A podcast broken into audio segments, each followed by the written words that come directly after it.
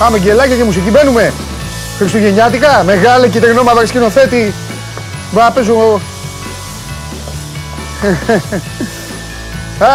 Αχ, γεια σας, χρόνια πολλά. Είμαστε προπαραμονή Χριστουγέννων εδώ στην καυτή έδρα του Σπορ 24. Είμαι ο Παντελής Διαμαντόπουλος, παίζω με την μπάλα μου, σαν καλό παιδί που είμαι και ελπίζω και εσείς να περάσετε όμορφα αυτές τις γιορτές. Θα τα πούμε σήμερα, τελευταία ημέρα πριν τα Χριστούγεννα, μετά θα τα ξαναπούμε την Τρίτη. Απ' έξω έχουν φορέσει τα γιορτινά τους τα καπέλα και σε έναν διαφορετικό ρυθμό. Χθες εντάξει έπεσε λίγο γκάζι, ήμουνα λίγο αγριεμένος, έτσι δεν είναι ποδοσφαιρικά μετά από την ε, επανέναρξη του πρωταθλήματος. Σήμερα θα πάμε λίγο πιο χαλάρα, λίγο. Θα ασχοληθούμε φυσικά με την επικαιρότητα. Ο Ολυμπιακός είχε μια άσχημη ήττα χθες στο Ειρήνης και Φιλίας, στο μπάσκετ, με αυτό θα ξεκινήσουμε. Ο Παναθηναϊκός παίζει 7,5 ώρα με την FS Pilsen. Θα δούμε τι κάνουν οι ομάδες σας στο ποδόσφαιρο, όχι όλες. Ε, όπου υπάρχει τέλος πάντων ενδιαφέρον και φυσικά ένας ΠΑΟΚ ο οποίος κέρδισε χθες και μείωσε την διαφορά στους 10 βαθμούς από τον πρώτο Παναθηναϊκό. Ε, ο ΠΑΟΚ ο οποίος πέρασε από το Αγρίνιο. Ε, τι άλλο τώρα να σας πω, να σας πω πρώτα απ' όλα κάτι το οποίο το έχετε ήδη διαβάσει στο Σπόρ 24. Ε, μια ε, πολύ, ε, μια αλυσίδα όμορφων και γλυκών ε, κινήσεων οι οποίες προέκυψαν από ένα δυσάρεστο γεγονός από τον χαμό του Αλέξανδρου Νικολαίδη. Όπως ξέρετε ο Αλέξανδρος Νικολαίδης είχε ως τελευταία επιθυμία να υπάρξει μια δημοπρασία και να πάνε τα χρήματα από τα μετάλλια, τα δημοπρασία για τα δύο μετάλλια που κέρδισε ο άνθρωπος Ολυμπιακούς Αγώνες στην Αθήνα και στο Πεκίνο και τα χρήματα αυτά να πάνε σε δομές και ε, ιδρύματα ανθρώπων ε, ε, που φιλοξενούνται άνθρωποι τέλος πάντων και παιδιά με ανάγκες. αυτό έκανε και η οικογένειά του. πραγματοποίησε την τελευταία επιθυμία του Αλέξανδρου. Έγινε η δημοπρασία. το μετάλλιο των Αθηνών, στο μετάλλιο των Αθηνών πλειοδότησε 24 Media, εδώ η εταιρεία μας και ε, το, το λιγότερο που θα μπορούσαμε να κάνουμε εδώ στις 24 Media θα ήταν ε, να επιστρέψουμε στην οικογένεια του Αλέξανδρου το μετάλλιο. Ε, δεν, 24 Media δεν έκανε ό,τι έκανε για να κερδίσει, για να πάρει το μετάλλιο το οποίο το κέρδισε ο Αλέξανδρος με τον υδρότα του και την προσπάθειά του. Ε, είναι μια βαριά, θεόβαρη, θεόβαρη κληρονομιά που αξίζει να την κουβαλάει η οικογένειά του και ε, γι' αυτό το λόγο άλλωστε η 24 Media επιστρέφει το μετάλλιο ε, στην ε, οικογένεια του Αλέξανδρου Νικολαίδη. Ε, Τέλος πάντων, εγώ θα πω μακάρι να ζούσε ο Αλέξανδρος και θα μπορούσαμε και εμείς και αυτός και, και όλος ο κόσμος να κάνουμε πάρα πολλά ε, δυστυχώς έφυγε από, την, από τη ζωή και αν μη τι άλλο, αν μη τι άλλο, ε, αυτό που ήθελε έγινε. Αυτό που ήθελε έγινε και το πραγματοποίησαν και το έκαναν ε, οι δικοί του άνθρωποι, το έκανε η οικογένειά του. Όλα τα υπόλοιπα. Να είναι απλά οδηγός, θέλω να πω εγώ, ο Αλέξανδρος και για να μπορούμε να βοηθάμε όλοι ανθρώπους οι οποίοι έχουν ανάγκη και παιδιά τα οποία έρχονται στη ζωή και δυστυχώς περνάνε δύσκολα. Αυτό. Τώρα θα μου επιτρέψετε να καθίσω στο πνεύμα των ημερών και εγώ, όπως κάθε το Άγιος Βασίλης στο Έλκυθρο. Θα κάτσω και εγώ στην καρέκλα. Αχ.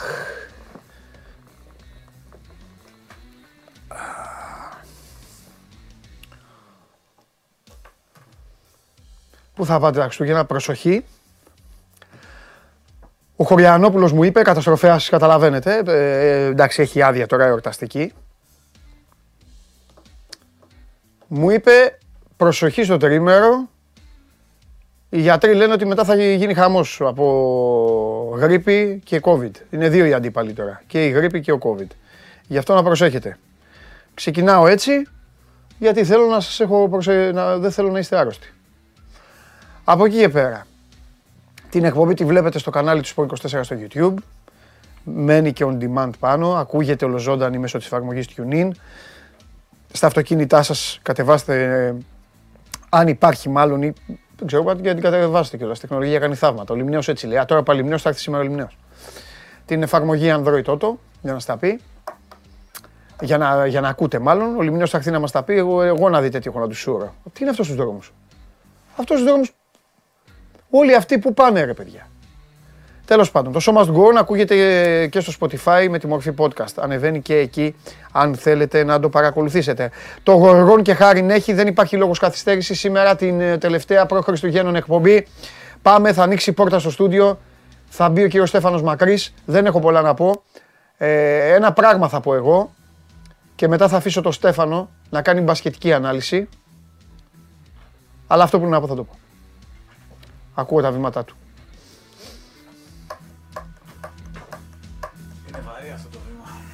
Ε, βέβαια. Ήρθες πάλι με το χαρτάκι σου. Να, ε, πρώτα απ' όλα να, να ευχηθώ στον μικρό Ανδρέα. Έχει στείλει ο άνθρωπος 25, ε, έχει στείλει ε, 10.000 ε, μηνύματα. Ο μικρός Ανδρέας. Πες Στέφανε και εσύ στο μικρό Ανδρέα την καλημέρα σου. Καλημέρα, Ανδρέα. Χρόνια πολλά. Χρόνια πολλά. Καλά Καλημέρα, Χριστούγεννα να έχεις. καλημέρα μικρή Ανδρέα. Καλημέρα, μικρή Ανδρέα. Μικρή Ανδρέα, είναι μικρό. Είναι παιδάκι ο Ανδρέας. Στέλνει μηνύματα, να μου πεις πώς καταλαβαίνεις ότι είναι παιδάκι. Θα σου το αποδείξω.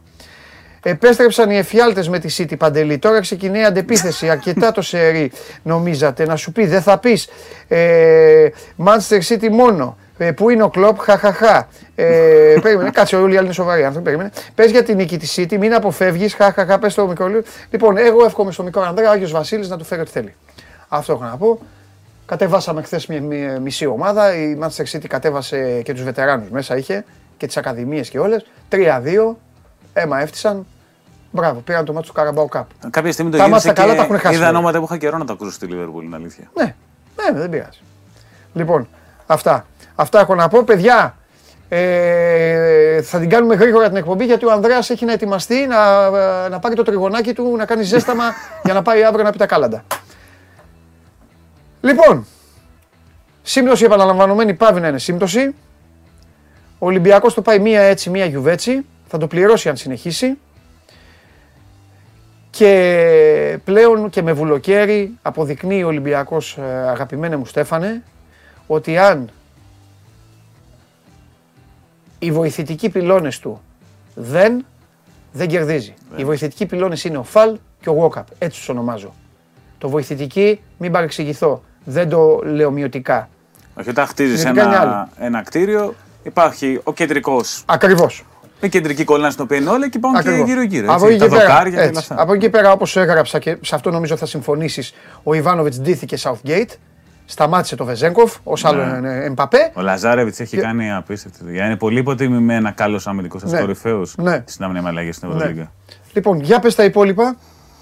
Τι να Τι... πούμε. Είναι, είναι, είναι πολλά. Για... Ξεκινώντας τα βασικά, ο Ερυθρός Αστέρας είναι μια πολύ φορμαρισμένη ομάδα, σε τρομερό φεγγάρι και πήγε το παιχνίδι εκεί που ήθελε. Ναι. Δηλαδή, από την αρχή με την άμυνα με αλλαγές φάνηκε να μπλέκει λίγο τον Ολυμπιακό, αν και ο Ολυμπιακός δεν έχασε από την επίθεσή του. Ναι. Δηλαδή, 86 πόντους σημείωσε. Αλλά δέχτηκε 90. Το θέμα είναι τι είχε γίνει στην πίσω πλευρά του παρκέ, που η αλήθεια είναι ότι δεν έχω ξανά τον Ολυμπιακό να είναι τόσο μπερδεμένος πίσω. Τι μου κάνει εντύπωση. Από το 8ο λεπτό και μετά, ο Ολυμπιακός πήγε στη λογική των αλλαγών. Από το 1 μέχρι το 4 πάντα κάνει αλλαγές ο Ολυμπιακός. Απλώς πήγε και στην αλλαγή στο 5. Γιατί το έκανε αυτό, θα πει κάποιος. Γιατί ο Ερυθρός Αστέρας σκόραρε πάρα πολύ με κίνηση μακριά από την μπάλα. Κάτι το οποίο κάνει συνήθως ο Ολυμπιακός. Και από εκεί και πέρα άξ- ο Ερυθρός Αστέρας διάβασε απίστευτα το παιχνίδι. Για 20 λεπτά το έχει διαβάσει καταπληκτικά. Έχει βρει κάθε κενό στην άμυνα του Ολυμπιακού. Και η δική μου ένσταση στην προσέγγιση τέλος πάντων. Ένσταση τέλος πάντων. Όχι, ένσταση. Είναι ε. ότι υπάρχει μια λογική όταν κάνεις αλλαγές στο επικεντρό. Είναι ότι την κάνεις επιθετικά την αλλαγή. Δηλαδή βγαίνει ο ψηλός, να πάει λί- λίγα βήματα πίσω κοντός, να γίνουν πίσω οι διπλές αλλαγές, να παίξει από μπροστά κοντός, ό,τι θέλεις πες το. Από ένα σημείο και μετά ο Ολυμπιακός έκανε την αλλαγή απλώς για να την κάνει. Δηλαδή, μπορεί να στυνόταν το pick and roll στα πρώτα δευτερόλεπτα της επίθεσης. Ο Ολυμπιακός έδινε την αλλαγή και μετά ξεκινούσε ο Ερυθρός Αστέρας να κυκλοφορεί την μπάλα. Δεν έψαχνε κατευθείαν το μισμάτι. Τι σημαίνει αυτό; Από ένα σημείο και μετά ο Ολυμπιακός βρέθηκε με δύο κοντούς να μαρκάρουν δύο ψηλούς και το αντίθετο. Οι ψηλοί μαρκάραν στην περιφέρεια, μακριά από την μπάλα. Δεν ξέρουν να μαρκάρουν εκεί. Αυτό δεν είναι μομφή ούτε για το φαλ εκείνο το διάστημα, ούτε για τον Πρώτα Μπορνό. απ' όλα ο Φαλ δεν ήταν και καλά. χθες. Ναι. Δηλαδή υπάρχει μια πολύ χαρακτηριστική φάση που είναι με το φάλα, αλλά έχει γίνει και με τον Πόλομποϊ. Ο Ολυμπιακός έχει δώσει αλλαγή στο screen στην πρώτη φάση. Κόβει ο Νέντοβιτς κάτω από το καλάθι. Και μετά είναι, ο Κάνα, είναι ένα τρίποντο που έχει βάλει ο Ράσιτς. Mm. Που ο Κάνα φωνάζει το φάλ αλλαγή, αλλαγή για να το πιάσει 45 μοίρες. Ο φάλ δεν το κάνει αυτό. Γιατί δεν έχει μάθει να το κάνει. Δεν είναι δουλειά του να το κάνει. Δεν γίνεται ένας φίλος 2-18 να έχει στο μυαλό του να μαρκάρει ένα σουτέρ στην αδύνατη πλευρά. Είναι απλό λογικό. Και έχει κάνει μια κυκλοφορία της μπάλας ο Ερυθρός Αστέρας και έχει βάλει ένα μεγάλο τρίποντο Ράσιτ γιατί είναι μετά τα τρίποντα του Παπα-Νικολάου που μειώνει το σκορ. Μετά τέτοια τρίποντα έχει βάλει ο Ντούμπριτς. Γιατί έχει πάρει την αλλαγή με τον Μπόλομποϊ. Ο Μπόλομποϊ είναι μέσα στη ρακέτα από ένστικτο, γιατί αυτό κάνει ο ψηλός. Και τα τρίποντα του Ντούμπριτς είναι ελεύθερα. Δηλαδή, δεν μπορείς να ψέξεις ακριβώς τους ψηλούς, γιατί ξαναλέω, αυτό έχουν μάθει να κάνουν. Ναι. Ένα σέντερ δεν έχει μάθει να παίζει 15 δευτερόλεπτα ένα σουτέρ μακριά από την μπάλα, στην αδύνατη πλευρά. Έχει μάθει είτε να παίξει τον κοντό στο ένα εναντίον ενός, όταν γίνεται αλλαγή, είτε να μαρκάρει το ψηλό. Διαφορετικά θα μείνει μέσα. Γιατί αυτό ξέρει να κάνει. Ο Βιλντόσα με τον Νέντοβιτς συνολικά έχουν προσφέρει 59 πόντους στον Ερυθρό Αστέρα, με πόντους και assist. Βέβαια, ο Βιλντόσα έχει μείον 10 στο σύστημα συμπλήν. Ναι. Δείγμα ότι είναι αυτή την τρέλα που έλεγες και εσύ χθες. Ναι, ναι, ναι. Αλλά ο Ολυμπιακός έχει μεγάλα ζητήματα. Και, ε, ε, και ο Βιλντόζα του κάτσε καλά. Δεν ξέρω σε ποιον έκατσε καλά. Αν έκατσε καλά στον Ολυμπιακό, δηλαδή αν, αν είχε τελειώσει πολύ πιο νωρίς το παιχνίδι ή έκατσε καλά στον Ερυθρό Αστέρα. Γιατί έχτισε μια διαφορά ασφαλείας χωρίς το Βιλντόζα στο παρκέ. Παραδο, Παραδόξως. Είναι ένας παλαβός παίκτης τέλος πάντων. Ε, με τα φάουλ. Έκανε το τέταρτο φάουλ. Ναι, πολύ γρήγορα. Και το τρίτο φάουλ, μάλιστα το τρίτο φάουλ ήταν λίγο πιο προβληματικό για τον Ιβάνοβιτς. Βγήκε έξω, αντέδρασε σωστά ο Αστέρας. Χωρίς να κάνει ο Νέντοβιτς εκεί η κατάσταση, αλλά ήταν αυτό που. Γιατί χτύπησε εκεί που, έπρεπε. Χτύπησε εκεί, ο Πετρούσεφ ήταν. Ε, Πετρούσεφ, ναι, τον ξέχασα. Μεγάλη εμφάνιση. Ναι, έχει κάνει... Και έχει τιμωρήσει με σούτα από μέση και μακρινή απόσταση. Γιατί στάρει πάνω από τον αντίπαλο ναι, του ναι, έτσι. Ναι, ναι, ναι. Δεν είναι ότι έχει ποστάρει και έχει και βάλει. Είναι αυτό που λέω πολλές φορές, το λέω και στον Καβαλιεράτο. Ε, δεν θυμάμαι αν το έχεις πει και εσύ που είσαι ο πιο προπονητής από όλους μας. Ε, ότι πλέον οι παίκτες για κάποιο λόγο έχουν σβήσει το διποντάκι από το, από το μυαλό τους. Αυτός ο μάγκας πήγαινε στα 5,5 μέτρα. Ναι. Εγώ αυτά τα γλυκά δίποντα τα λατρεύω να ξέρεις. Πήρε το φάλα του Παπα-Νικολάου κάποια στιγμή ένα από αυτά. Ο παίκτης θα πάει μέσα ή θα κάνει τρίποντο συνήθως. Είναι μόδα δηλαδή, τα τελευταία Οι ελληνικές ομάδες ναι. κυρίως στηρίζονται σε αυτό. Αν δεις δηλαδή Ολυμπιακός και Παναθυναϊκό, ή θα πατήσουν στο ζωγραφιστό ή άντε εκεί γύρω τέλος πάντων ή θα πάνε να κάνουν τρίποντα. Ποιοι σουτάρουν από μέσα απόσταση; Ο Μπέικον στον Παναθηναϊκό και πέρυσι ο Ντόσια στον Ολυμπιακό. Ναι. Αυτή που είναι σκόρερ. Αυτή. αυτή. αυτή, ήταν, αυτή ένα χαμένο σουτ είναι στο μέσα απόσταση, ναι. το πιο δύσκολο σουτ. Ναι. Αλλά οι σκόρερ αυτό το σουτ παίρνουν. Ναι, έτσι. Έχεις το ενδιάμεσο παιχνίδι. Ο Σλούκας παίρνει στο από μέσα απόσταση, να το πούμε αυτό. Και ο Σλούκας το κάνει αρκετές φορές. Το κάνει, αρκετά Το κάνει αρκετές φορές. Ειδικά όταν πηγαίνει δεξιά. όταν πάει δεξιά, μπράβο, γιατί είναι και αριστερό χειραστόν. Ε, και ξεγελάει λίγο στο pick and roll επειδή πιστεύουν ότι ο, ο, ο Σλούκας πάει πολύ δυνατά για το πρώτο βήμα Άμα φύγει αριστερά είναι γελίο, άμα φύγει δεξιά ναι, ναι, ναι, είναι για να σουτάρει. Το κάνει, το κάνει. Τέλος πάντων, ο Σλούκας ο οποίο. Αυτό πήγα να πω. Ο Σλούκας ο οποίος ήταν εξαιρετικός. Ήταν εξαιρετικός. Αλλά το δεν συνδυάστηκε όμως αυτό γιατί έμεινε μόνος. Δεν έμεινε μόνος. Έμεινε μόνος και, και στο τέλος κιόλας. Εντάξει, για όσους. Δεν το λέω προσβλητικά. Να πω για όσους δεν ξέρουν. Αλλά στο τέλος τώρα και ένα χρέωμα έχασε το σούτ, ας πούμε. Εντάξει, είναι ένα σούτ ένα μάτς. Όταν ένα ναι. παιχνίδι πηγαίνει σε ένα σούτ ένα μάτς, άλλο θα το βάλει, άλλο θα το χάσει. Ο Βιλτό θα το βάλει το σκοτωμένο με το Βεζέκοφ πάνω του. Εδώ πήγε να βάλει ένα πέταξε την μπάλα στη λήξη. Ο Σλούκα έχει βγάλει ελεύθερα σούτ τα οποία απλώς δεν έχουν μπει. Επίσης ο Ολυμπιακός πρώτη φορά το βλέπω αυτό στη ζωή μου. Έχει τρία σούτ τα οποία είναι δύο μισά πόντα. Τα δύο του Μακίση που πατάει τη γραμμή του Τουρμπόντι και ένα του Βεζέγκοφ. Ναι. Αυτή είναι τρεις πόντι. Αυτό είναι αλήθεια. Τώρα, είναι τρία δύο μισά πόντα. Σε ένα ναι, αγώνα δεις τρία δύο μισά πόντα δεν το βλέπεις πολύ συχνά, είναι αλήθεια. Είναι πολύ περίεργο. Λοιπόν... Τρομερός ο Μπλακ, να πούμε. Τώρα είναι τρομερός. Αυτό σου λέω. Είναι τρομερός. Είναι κακός ο Μπολομπόι. Είναι ο χειρότερος Μπολομπόι που έχω δει ποτέ. Βέβαια τον, ο Ιτούδης τον χρησιμοποιούσε και διαφορετικά. Είναι διαφορετικά. Στην Τζέσκα. Ο Μπολομπόι έχει μείον 19 χθες και ο Μπλάκ έχει συν 17. Έχουν 36 πόντους ανάμεσά τους στο συν πλήν 2 όταν δεν μοιράζονταν την πεντάδα. Είναι τεράστιο όμως, ναι, το, και το τεράστιο εδώ είναι το πρόβλημα. Όλοι μείνανε στον Κάναν, εμείς εδώ σωστά τα, τα λέγαμε αυτά. Ε, Στέφανέ μου, ο Μπόλο Μπόι παρουσιάστηκε και μπήκε και στο μυαλό του Μπαρτζόκα και των συνεργατών του, οι οποίοι σιγά σιγά τώρα θα πρέπει και αυτοί να αρχίσουν να σκέφτονται τι θα κάνουν. Γιατί ε, ωραία τα λέμε τεχνικά, αλλά υπάρχει και, και όλο το υπόλοιπο. Ε, ο Ολυμπιακός είναι μια, ε, είναι μια δύσκολη ομάδα. Και τα up και down, ο Ολυμπιακός, για να το πω και σκληρά αυτή τη στιγμή, ζει Ζει, πατάει καλά. Μετά τις εκτός έδρας νίκες. Ναι. Αν δεν είχε αυτό το ξεκίνημα, θα είχε Μετά πολύ τις εκτός μεγάλο έδρας θέμα. νίκες. Ναι. Και επειδή ο κόσμος του είναι ποδοσφαιρό κόσμος, νομίζω θα συμφωνήσεις ότι είναι και λίγο στραμμένο το ενδιαφέρον στο ποδόσφαιρο. Έτσι, έτσι έχω καταλάβει και εγώ τώρα. Μην- Θέλω να πω μην ότι αν το κρυβόμαστε. ποδόσφαιρο, Ναι. θέλω να πω ότι αν το ποδόσφαιρο πήγαινε καλά όπως προηγούμενα χρόνια, η, η όποια γκρίνια, άντε να το πω έτσι, αυτό στο μπάσκετ θα ήταν διπλή και τριπλή. Είναι και λίγο τυχερή σε αυτό. Ναι. Αλλά από εκεί και πέρα ο Ολυμπιακός κάνει δεύτερη συνεχόμενη ήττα. Χάνει άλλο ένα παιχνίδι στο Ειρήνης και Φιλίας. Είναι κακή ήττα. Κοίτα, σε ένα μήνα από τώρα μπορεί ο Ερυθρό Αστέρας να έχει κερδίσει παντού με τον Καμπάσο. Και να... Αλλά λέμε τώρα, με τα Εννοείται. δεδομένα που έχουμε, με την εικόνα των Εννοείται. ομάδων τώρα, με Εννοείται. του στόχους που έχουν τώρα, Εννοείται. είναι μια κακή ήττα για τον Ολυμπιακό. αυτό. Εννοείται. Όπως το Απλώς λέω. θέλω να πω για τον Black ποια είναι η διαφορά του Black με τους άλλους δύο ψηλούς του Ολυμπιακού. Ναι, για πες αυτό γιατί σε διέκοψα και θα το Ο συνεχίσουμε. Black είναι ο καλύτερος ψηλός του Ολυμπιακού στο pick and roll γιατί κάνει το πιο βαθύ βήθισμα στο καλάθι, το Ναι. λεγόμενο dive. Ναι.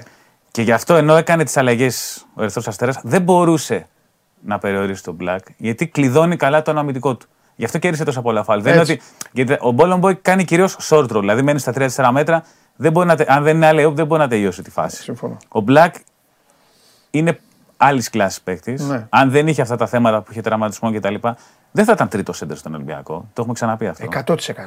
Δηλαδή, να είμαστε και λίγο ρεαλιστές. Η χθεσινή εμφάνισή του που σε 13 λεπτά έχει 14 πόντους και συν 17 είναι ενδεικτικό του τι μπορεί να σου δώσει. Και ο λόγος που απασχολείται μπορούσε να κάνει κάτι το οποίο δεν μπορεί να κάνει ούτε ο Φαλ γιατί είναι back to the basket ψηλός, ούτε ο Μπόλομπο γιατί κάνει άλλο πράγμα. Ο Μπλακ έχει τον τρόπο να κλειδώνει τον αντίπαλο, αν δεν τελειώσει τη φάση που τώρα δεν πηδάει όσο ψηλά πήδωσε κάποτε, γι' αυτό και είχα εκείνο το layup. Θα κερδίσει το φάουλ, ήταν συνεπή και στι Στην άμυνα στο τελευταίο πεντάλεπτο ο Ολυμπιακό άλλαξε πάλι την τακτική του με το σέντερ και μένε μέσα, όπως έχουν συνηθίσει όλοι να παίζει τέλος πάντων. Ήταν και επιστροφή στο παιχνίδι. Αλλά κάποιες φορές όταν πας στο παιχνίδι στο, στο shoot, Ναι. είναι και λίγο ζαριά τώρα. Ναι. Ο Ερυθρός Αστέρας είχε δύο παίξεις που μπορεί να δημιουργήσουν, τον Έντοβις και τον Βιλτόσα. Ο Ολυμπιακός είχε έναν. Έχει βάλει μεγάλα στο Λαρετζάκης, έχει παίξει μεγάλες άμυνες στο Λαρετζάκης. Όλα αυτά είναι... Ναι. δεν μπορούν να αμφισβητηθούν. Αλλά στέλνει στο ένα σου. Αυτό που δεν αμφισβητείται με τίποτα πάντως είναι το no walk up no party. Ε, στο δεύτερο μήχρονο Walkup δεν, δεν υπάρχει. Αλλά και τι να του πεις. Ε, Δε- Μα τραβάνε κουπί τώρα, το έχουμε πει πολλές φορές. Έξι παίκτες τραβάνε κουπί στον Ολυμπιακό από το Σεπτέμβριο. έτσι, Έτσι. μπράβο. Αυτή είναι η αλήθεια. Κάποιοι από αυτούς προέρχονται από Αυτή είναι Ευρωμπάσκετ. αλήθεια και αυτό είναι ευθύνη φυσικά της διοίκησης και του προπονητή. Ξεκάθαρα. Δεν είναι δική τους. Εδώ ο Πίτερς πήρε περισσότερο χρόνο από ό,τι συνήθως. Ναι. Έδωσε κάποια πράγματα, δεν έδωσε με συνέπεια πράγματα. Ο Μίτροβιτ κάποια στιγμή, έτσι όπως πασάρει, μοιάζει με τον Ντίβατ. Ναι. Δηλαδή το πώς πόσταρε. Και είναι, που είναι πολύ ποιοτικός παίκτης, έτσι. Ναι. Και αυτός, αν δεν είχε τερματισμούς, δεν θα ήταν στον Ερυθρό Αστέρα. Εντάξει, δηλαδή. Συμφωνώ. Αλλά ο Ολυμπιακός, το θέμα του Φάλη ήταν πολύ μεγάλο ζήτημα γιατί δεν είχε παίχτη να του ματσάρει ο Ερυθρό Αστέρας. Ναι. Ακόμα και όταν μπήκε εκείνο το Ναι. 8 λεπτό, φάνηκε ότι θα δημιουργούσε θέμα. Ναι. Αλλά απ' την άλλη και ο Ερυθρό Αστέρας δεν έχει Ιβάνοβιτς, δεν έχει Μάρτιν, ο οποίος είναι ο καλύτερος ψηλός στο pick and roll και θα έχει καμπάσο. Έτσι. Όχι, όχι, ο Ερυθρό Αστέρας αξίζει μεγάλο χειροκρότημα. Απλά θέλω να τον δω και σε άλλες καταστάσεις με τον Καμπάτσο. Ε, ο Ερυθρό Αστέρας είναι και τυχερός. Όταν παίζει με τον Ολυμπιακό, ε, παίζει πάντα σε ένα φιλικό περιβάλλον. Ε, Ναι, δεν υπάρχει οι πίεση Έλληνες, από τον οι, κόσμος, Έλληνες, οι Έλληνες είναι. μ, Δεν, κα- δεν λέω τώρα, δεν βάζω Ολυμπιακούς, Παναθηναϊκούς, Παοκτζίδες και αυτά. Οι Έλληνες είμαστε λαός των άκρων ή θα υπερμισείς ή για κάποιο λόγο θα αισθάνεσαι ότι πρέπει να αποθεώσεις. Ο Ερυθρός Αστέρας περνάει πάντα καλά στο σεφ. Ο Ολυμπιακός, αποθέωσης όταν μετά πηγαίνει, και τα μηνύματα, ο Ολυμπιακός ναι. όταν πηγαίνει στο Βελιγράδι για να καταλάβεις τη διαφορά των μπασκετικών του μπασκετικού κόσμου, το σεφ χθες όταν ξύπνησε ήταν αργά. Όταν οι Ναι. υπόλοιποι, Όταν γιούχαρε όταν μια οι διαφορά στον υπόλοιποι, Νέντοβιτς, ναι, ας όταν οι πούμε, ναι. υπόλοιποι πήγαν να, να, να παίξουν μπάσκετ, άσε τους οργανωμένους και αυτά που Ναι, ναι. και εκεί και εδώ λένε τα δικά τους. Αλλά εδώ και οι υπόλοιποι είναι σε ένα καθεστώς θέατρο όταν μπαι- παίζει ο Ερυθρό Αστέρας. Στο Βελιγράδι, επειδή έχουμε πάει, Εδώ ο Ολυμπιακός και, ναι. υποφέρει μπασκετικά. Υποφέρει. Κατεβάζουν την μπάλα οι παίκτες του και, από εδώ, και καλά κάνουν οι Ε, πριν άνθρωποι. το τζάμπο είναι αποθέωση, θρυλολέκια. Όλο αυτό, το- άλλα τα Και θρυλολέκια. με το τα- που ξεκινάει το τζάμπο, Δώσε, είναι δώσε. πόλεμος, Και ναι. στο τέλος ξανά αποθέωση. Δεν είναι αυτό. Αυτό δεν μπορεί να το καταλάβουν. Οι Έλληνες είναι, είμαστε όλο ε, φίλοι γλύκες και Εγώ αυτά. θυμάμαι πριν από μερικά χρόνια που ο Μα Ολυμπιακός- πρώτα απ' όλα χθες το σεφ κατάλαβαν ότι έπαιζε ο Νέντοβιτς. Το λέω, όχι καλά κάνει τον άνθρωπο. Αλλά εδώ Μετά από ένα εμφανίζονται φάουλ που παίκτες που ζήτησε, έχουν ναι. παίξει στο Παναθηναϊκό τρία λεπτά και τους αποδοκιμάζει το γήπεδο. Και ο Νέντοβιτς ήταν μια χαρά. ε, ε, Σου λέω ένα παράδειγμα. Ε, Τέλος πάντων, για να ξε- το συνεχίσω. Ο Ερυθρός Αστέρας λοιπόν πέρασε καλά στο σεφ. Θέλω να τον δω και αλλού που δεν θα περάσει καλά. Θέλω να δω και άλλα πράγματα. Θέλω να δω πώς θα μπει τώρα ο Καμπάτσο με το μεγάλο ντουέτο Βιλντόζα Νέντοβιτ. Και εδώ κάνω την έκπληξη και λέω το εξής. Και Μάρκοβιτς πολύ καλός. Και Μάρκοβιτς. Αλλά κάνω, κάνω, σου κάνω την έκπληξη. Πιστεύω ότι ο Καμπάτσο με το Βιλντόζα θα είναι πολύ καλά. Με, για, Ναι. τον, για τον Νέντοβιτς δεν ξέρω. Έχουν παίξει στην Αργεντινή μαζί, Ναι. συνδυάζονται. Εκεί δεν ξέρω τι θα γίνει. Πρέπει να μοιράσουν 80 λεπτά. οι τρεις. Ε, θέλει, 80 έχει, ο, λεπτά Κοτσί, διετία ο πάει. Καραφλοκοτσίδας τώρα ο φίλος Ναι. μας έχει δουλειά να κάνει. Δηλαδή με τώρα, τον ο Μάρκοβιτς Ιβάνοβιτς. δεν είναι δύο μέτρα ο Μάρκοβιτς Ναι. που κάνει μεγάλη μια Ναι. Θέση. Μπορεί να Ναι. περάσει μια θέση πιο πέρα. Ο Ιβάνοβιτς, θα γυρίσει πλέον, θα γίνει τέταρτος γκάρτ. Ναι. Που ο Ιβάνοβιτς ξεκίνησε πενταδάτος και τώρα με όλε αυτέ τι μεταγραφέ είναι Ναι. τέταρτος πέμπτος γκάρτ. έτσι. Ναι, ναι, ναι. Δείχνει την αλλαγή επίπεδου που έχει πλέον ο Ερυθρός Αστέρας. Ναι. Ε, κοίταξε να δεις τώρα, ε, ε, Στέφανε. Ο Ολυμπιακός έχει το μάτς με τον Παναθηναϊκό. Τα πράγματα ε, πλέον ε, Με Σερίτον Είναι- και ο Ολυμπιακός και ο Παναγιακό, άμα χάσει σήμερα από την ΕΦΕΣ, Ναι. θα πάει αντίστοιχα με Σερίτον. έχουν ένα, έχουν ένα παιχνίδι λοιπόν πάνω στο κεφάλι τους το οποίο θα, θα πρέπει να δουν τι θα κάνουν. Ε, Εγώ όμως θέλω να πω λίγο όσο σκληρό και να ακουστεί ότι πλέον έφυ- φεύγει το 22 και παρακολουθούμε έναν Ολυμπιακό ο οποίος στηρίζεται σε μείον περιφερειακούς από πέρυσι Είναι μείον ένα. Ναι. σε μείον περιφερειακούς από πέρυσι. Ο Κάναν μπαίνει όσο μπορεί το παιδί. Δεν θα εξετάσω ποτέ πλέον. Σηκώνω τα χέρια ψηλά κι εγώ ως, η επιστήμη, ως επιστήμη, τρομάρα μου.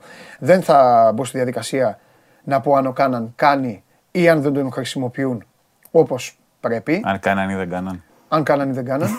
και έτσι λοιπόν ο Ολυμπιακός έχει ένα Σλούκα, ένα Γουόκαπ όταν είναι καλά, ένα Βεζέγκοφ, παίζει με ένα τριάρι, μην κοροϊδευόμαστε. Ναι, ναι, ο παίζει, Μακίσικ δεν. ε, παίζει μόνο ο Παπα-Νικολάου μέχρι τώρα. Και όταν περνάει ο Παίζει Λαρετζάκη με- τέταρτη περίοδο Μπράβο, στο Ο 3. Ολυμπιακός είναι μια ομάδα που ναι. θέλει να κάνει πορεία στην Ευρωλίγκα λοιπόν και παίζει με ένα τριάρι, ένα τεσάρι και πεντάρια που δεν ξέρεις τι είναι. Κατάλαβες. Ναι. Ο Φαλ δεν είναι για όλα τα μάτς. Ο Μπολομπόη, για τον Μπολομπόη συνήθως είναι καθαρά Δευτέρα. Έχει το χαρταετό.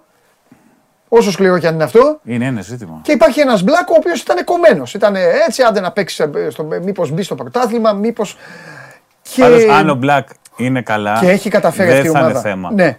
Αλλά βέβαια μετά Ναι. ξαφνικά γίνεται τρίτο σέντερο μπόλεμο που έχει πολύ μεγαλύτερο Ναι. συμβόλαιο. έτσι. Και τώρα θα πει κάποιος, ναι, αλλά και πώς έχει κάνει τις μεγάλες νίκες. Τις μεγάλες νίκες τις έχει κάνει λοιπόν γιατί αυτοί οι παίκτες οι οποίοι παίζουν είναι παικταράδες. Ο Σλούκας είναι παικταράς. Ο Βεζέγκοφ είναι παικταράς. Έχει, πάρει, έχει ανεβάσει χάρη στον Ιτούδη και την εθνική ομάδα. Τα λέει ο ίδιος ο Λάρη δηλαδή. Τα λέω, εγώ. υπάρχει ένας διαφορετικός Λαρετζάκη. Υπάρχει ένας Λαρετζάκης Είναι- άλλος μπασκετμπολίστας. είναι άλλο επίπεδο. Όχι, είναι άλλος Το μπασκετμπολίστας. συζητάμε, ναι. Μετά το Ευρωμπάσκετ, αν το Ευρωμπάσκετ ε, ε, έφτιαξε έναν μπασκετμπολίστα, είναι αυτός. Το οποίος προς Είναι τις τιμή παλιές του. εποχές μόλις φορεί της φανέλα τη εθνική μετά άλλα σε επίπεδο και Ναι, στην ομάδα σου. μπράβο, Είναι- προς τιμή του το λέει ο φοβερό. ίδιος. Το λέει ο ίδιος. Ε, λοιπόν, και από εκεί πέρα έχει ένα walk-up που το παιδί κάνει ό,τι μπορεί. Όταν πας λοιπόν με 3,5 παίκτες, έναν ε, νεοσύστατο πολεμιστή και όλα αυτά, τότε έχεις, έχεις, έχεις κάνει κάτι στο χτίσιμο. Έχεις, κατάλαβες, κάτι πρέπει να Ναι. δεις. Αυτή είναι. Κοίτα, οι πρώτοι 5,5 παίκτες του Ολυμπιακού στο Ναι. rotation, 6 παίκτες, είναι αν, μία από τις 3-4 καλύτερες εξάδες στην Ευρωλίγα. Ναι. Βάσει απόδοσης. Ναι. Δεν εξετάζω τώρα Ναι. ταλέντο, ποιότητα. Ναι. Η συνοχή που έχει η πρώτη εξάδα του Ολυμπιακού, Ναι. βασική πεντάδας είναι το Λαρετζάκη. Συμφωνώ, Σλούκα. είναι εντυπωσιακή. Ναι, είναι τις πιο. Έχουν την πιο καλή συνοχή. Το θέμα είναι τι γίνεται Και γι' αυτές αυτό τις όταν 12. κερδίζει, κο- κάνει επίδειξη.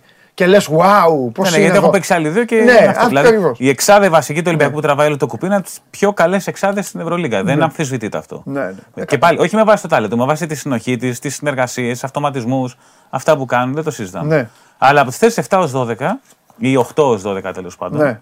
ε, αρχίζει και γίνεται κάπως. Δηλαδή Ναι. παίζεις πάντα με 6,5 παίχτες Ναι. Και τώρα το να, να ρίχνει το ζάρι να δει ποιο παίχτη θα σου βγει σε βάθος χρόνου σε μια σεζόν είναι πολύ κακό. Γιώργο μου, άλλη εκπομπή θα βλέπεις. Εμείς εδώ, η πιο πλήρης ομάδα της Ευρώπης με 10 παίκτες πενταδάτους, μάλλον για άλλη ομάδα θα το λέγαμε. Μπορεί να το λέγαμε για καμιά Φενέρ, για καμιά άλλη. Γιώργο, άλλη εκπομπή έβλεπες. Λοιπόν, ε, μόνο 10 πενταδάτους δεν έχει ο Ολυμπιακός. Ε, μάλιστα, ωραία. Λοιπόν, πάμε. Πάμε τώρα γιατί μου στείλει το μήνυμα αυτό. Με... Α, εντάξει, ο καθένας τώρα. Φενέρ Παρτίζαν, 72-73. Τι έγινε, ρε φίλε; Έκανε την κηδεία η Παρτίζαν στη Φενέρα. Πώς έγινε αυτό; Με τον Αβράμου, ο οποίος παίζει για πρώτη φορά φέτος, Ναι. να έχει τρεις-τέσσερις βολές στο τέλος. Ναι. Μοιραίος ο καλάθι στο φινάλε. Ψιλομπερδεύτηκε η Φενέρ, ξαναεπέστρεψε ο Γουίλμπεκιν. Ναι. Κακό, Όταν πάει σε 73 πόντους στην έδρα σου, αρχίζει και γίνεται. Είναι κακό Ναι. φεγγάρι για τη Φενέρ αυτό. Ναι. Είναι σε φάση τώρα που αρχίζει και μετράει και πρέπει να σώζει κανονάκια. Ναι. Βασικά αρχίζει και χάνει κανονάκια. Ναι, δεν σώζει ναι, ναι, ναι, κανονάκια. έχεις δίκιο. Λοιπόν, Άλμπα Μακάμπι 70-83. Τέταρτη περίοδο ξέσπασε η Μακάμπι. Κλασικά η Άλμπα αυτή τη στιγμή. Μπήκε βόλτα. Τα άκουσε βαρύ, αλλά αυτή τη στιγμή μαζεύεις σφαλιάρες τώρα. Μην Ναι, τρελαθούμε. ναι, ναι, ναι, έχεις δίκιο. Λοιπόν, Μπασκόνια Βίρτους 90-79. Οκ. Έγινε Ναι, αυτό. Τα λέγαμε από χθες Ναι, αυτό αυτό για το, λέγαμε. την Μπασκόνια δηλαδή. Και η Ειδικά Ρεάλ στην κέρδισε Ελλάδα. εύκολα 6-1 κοσάρι στο κεφάλι 19 από τους 92-73. την Επίσης, Βιλερμπάν. αναμενόμενο με βάση την εικόνα της Ρεάλ το τελευταίο διάστημα, παρά το γεγονός ότι η Βιλερμπάν έχει πάρει κάποιες νίκες. Ναι. Στη Μαδρίτη έχει κάτι φόρα. Λοιπόν, Ζάλγκυρης Μπάγερν, Αρμάνι Μονακό. Τώρα εδώ αυτό το Το μάτσα. Αρμάνι Μονακό. Πώς θα φύγει από το διπλό αυτό, ε; Υπό φυσιολογικές Εντάξει, συνθήκες. Την προηγούμενη εβδομάδα η Αρμάνι έκανε μια τέτοια, να δούμε. Ναι. Είναι και αμφίβολος μεταξύ άλλων και ο Λουγουάγου Καμπαρό στην Αρμάνι. Ξέχωρα από τα Τόμε Πάγκος και Ναι. Σίλτς, που είναι όλοι οι παίκτες που μπορεί να πέσουν πάνω στο. Δηλαδή Στο- ο Σιλντς ναι. και ο Καμπαρό είναι αυτοί που θα πέσουν πάνω στο Τζέιμς. Το Τζέιμς. Λοιπόν, και Βαλένθια Μπαρσελόνα. Εντάξει, εδώ πάντα κρατάω εγώ να. Όταν είναι- Τα, τα ενδοϊσπανικά. Ναι, ναι. ποτέ δεν Όταν είναι στη χώρα ξέρει. σου. Ποτέ δεν ξέρεις. Ε, λοιπόν. Πάμε. Έφες Παναθηναϊκός, πόσο δύσκολο. Ε, καλά, αρκετά δύσκολο. Αρκετά και χωρίς Γκουντάιτις Μποχωρίδη Καλαϊτζάκη ο Παναθηναϊκός. Ναι. Ενδεχομένως να επιστρέψει ο Λάρκιν για την ΕΦΕΣ. Ναι. Ο Πολωνάρα είναι αμφίβολος. Τώρα δεν ξέρω για ποιο λόγο είναι αμφίβολος ο Πολωνάρα. Αν είναι λόγω κάποιου τραυματισμού ή λόγω αυτού που συζητούσαμε χθες ότι έχει ακουστεί ότι επειδή δεν παίζει μπορεί να πάει προς τη Βίρτου. ναι. Η ΕΦΕΣ, με εξαίρεση τη ζημιά που έπαθε την προηγούμενη εβδομάδα, γενικά δείχνει ότι είναι σε άνοδο. Ναι. Αλλά ο Παναναναϊκός αντίστοιχα έχει δείξει και στη Βαρκελόνη την προηγούμενη εβδομάδα. Ναι. Δεν θέλει και πολύ. Δεδομένου του στυλ παιχνιδιού του Παναθηναϊκού που μπορεί να δυσκολεύσει οποιαδήποτε ομάδα. ναι. Όταν παίρνουν μπάλες ο Μπέικον, ο Βίλιαμ, ο Βόλτερ. Ε, η άμυνα του Παναθηναϊκού είναι σε πολύ καλό επίπεδο αυτή την περίοδο. Βέβαια το πήγε εδώ πάνω στο Μίτσιτς θα πέσει πολύ μεγάλο βάρος του Παπαγιάννη. Πάρα πολύ μεγάλο βάρος. Δεύτερο πεντάρι να δούμε ποιος θα παίξει. Δηλαδή η λογική λέει θα παίξει ο Ντέρι Βίλιαμ στο 5 Θα, νομίζω, όταν ότι, ξεκουράζεται ο νομίζω ότι ο Παπαγιάννης. Παπαγιάννης θα πρέπει να προσέξει τα μέτρα λίγο. Γιατί ο Μίσης θα Και δεν μπορεί να προσπαθήσει κάνει το και χτυπήσει φάουλ. στα Δεν υπάρχει πόδια. πλέον γκουντάι τη από πίσω. Ναι, ναι, ναι. Άρα σημαίνει Ντέρι Βίλιαμ. Λογικά θα δούμε Ματζούκα στο 4 κάποια στιγμή. ναι. Ε, δεν γίνει να παίξουν 40 λεπτά ο Μπέικο με τον Βίλιαμ. Εντάξει, είναι φαβορή η Έφες. Είναι φαβορή η Έφες. Ε, το θέμα ναι, είναι, πα- εντάξει. το Και θέμα είναι σε πλήρης αυτά να τα ήταν οι μάτς, δύο ομάδες. Ναι, τι μπορείς να κερδίσεις. Κατάλαβες. Να μην, μάλλον να έχεις όσο γίνεται. Αυτό είναι και λίγο λιγότερες σάκερ πατ. απώλειες. Αν δώσεις μια στην αρχή Ναι. και τον ζαλίσεις Ναι, τον ναι, άλλο ναι, και ναι, μετά ναι, ναι, το ναι. πας λαό χωρίς να προκαλέσεις. Ναι, Γιατί ναι, όταν ναι. είσαι το outsider, δεν θες τώρα να πας και να. Το γήπεδο θα είναι πάλι κατάμεστο. Ναι, sold out εντάξει, έχει το ανακοινώσει ο κάνει Εφές, αυτό η Έφες. Ειδικά με ελληνικές ομάδες. Τα Ναι. έχει καταφέρει. Δηλαδή ο Παναγιακό πρέπει να το πάει προσεκτικά, να μείνει Ναι. κοντά. Μπας και έχει ένα ξέσπασμα. Ναι. Δηλαδή, πρέπει να τη βιάσει τον ύπνο την ΕΦΕΣ. Έχεις εντοπίσει, το είπες κατευθείαν αυτό το, το ψηλά ο Παπαγιάννης εκεί με το Μίσιτ, τα pick and roll και όλα αυτά πρέπει να, πρέπει να το. Αν βγουν αυτές οι άμυνες, βέβαια η ΕΦΕΣ δεν είναι μόνο ο Μίτσιτ. Όχι. Αν είναι ο Λάρκιν, όπως και αυτά είναι. Είναι ο Μπομπουά, είναι ο Ελάιτζα Μπράιν. Εντάξει, είναι λερνά έδρα η ΕΦΕΣ. Ναι, ο, τε- βε- ο, Κλάιμπερν δεν παίζει. Ο Κλάιμπερν, ναι. Απλώς λέγεται το πήγαινε ρόλο για πάνω. Είναι ο Κλάιμπερν. δηλαδή δεν το Ξεχνάς συζητάμε. παίχτε. Ναι, εντάξει, ξεχνάς παίχτε. Ε, σαν καρχαρίας με αλυσοπρίωνο. Έτσι είναι αυτές οι ομάδες. κυκλοφορεί. Αυτές είναι, ε, φίλε μου, η δεκάδα, η πεντάδα. Αυτές οι ομάδες είναι. Μιλάμε για ομάδα που δεν χωράει ο Αυτές Πολωνάρα. είναι έτσι. οι ομάδες. Δεν χωράει ο Πολωνάρα σε αυτή την ομάδα. Ο Πλάις είναι ο τρίτος σέντερ. Ο, ο Ντάνστον είναι ο τρίτος σέντερ. ο Ντάνστον Βασικά. Είναι ο τρίτος σέντερ ο Ντάνστον. Εμπαγέ, εντάξει. Εντάξει, γίνεται ό,τι πολλά. πληρώνεις, παίρνεις. Μια μικρούλα είδηση που. Ναι, να πεις. τραβάει. Θέλω και να πούμε επίσης, πριν πεις τη μικρούλα είδηση, να πούμε ότι έχουμε πρωτάθλημα μετά τα Χριστούγεννα. Α, έχουμε κύπελλο, συγγνώμη. Ναι. Ολυμπιακό Παναθηναϊκό, κύ- κύπελλο γυναικών, 5,5 Α, ώρα. πες το κι Για την πρόκριση στο Final Four του κυπέλλου. Οκ. Ε, κοντράρονται στο σεφ. Απλώς να το αναφέρω γιατί Εντάξει, από πάντα όταν μιλάμε για σήμερα Ολυμπιακό εννοεί ο Παναθηναϊκό. Ναι, Στέφανος, ναι. ναι. Είτε παίζουν υποβρύχιο τέννη, είτε παίζουν Ναι, βάσκετ ποδόσφαιρο. πάντα, ναι, ε, πάντα. έχει ενδιαφέρον. Λοιπόν, πρωτάθλημα Τρίτη, Τετάρτη. Έτσι, για, Ναι. το, Ναι. για τους λάτρεις. Και ε, πες αυτό. Ο Τζέφρι Τέιλορ, ο οποίος ήταν 7 χρόνια στη Real, θα συνεχίσει στη Wolves στη Στους Λιθουανία.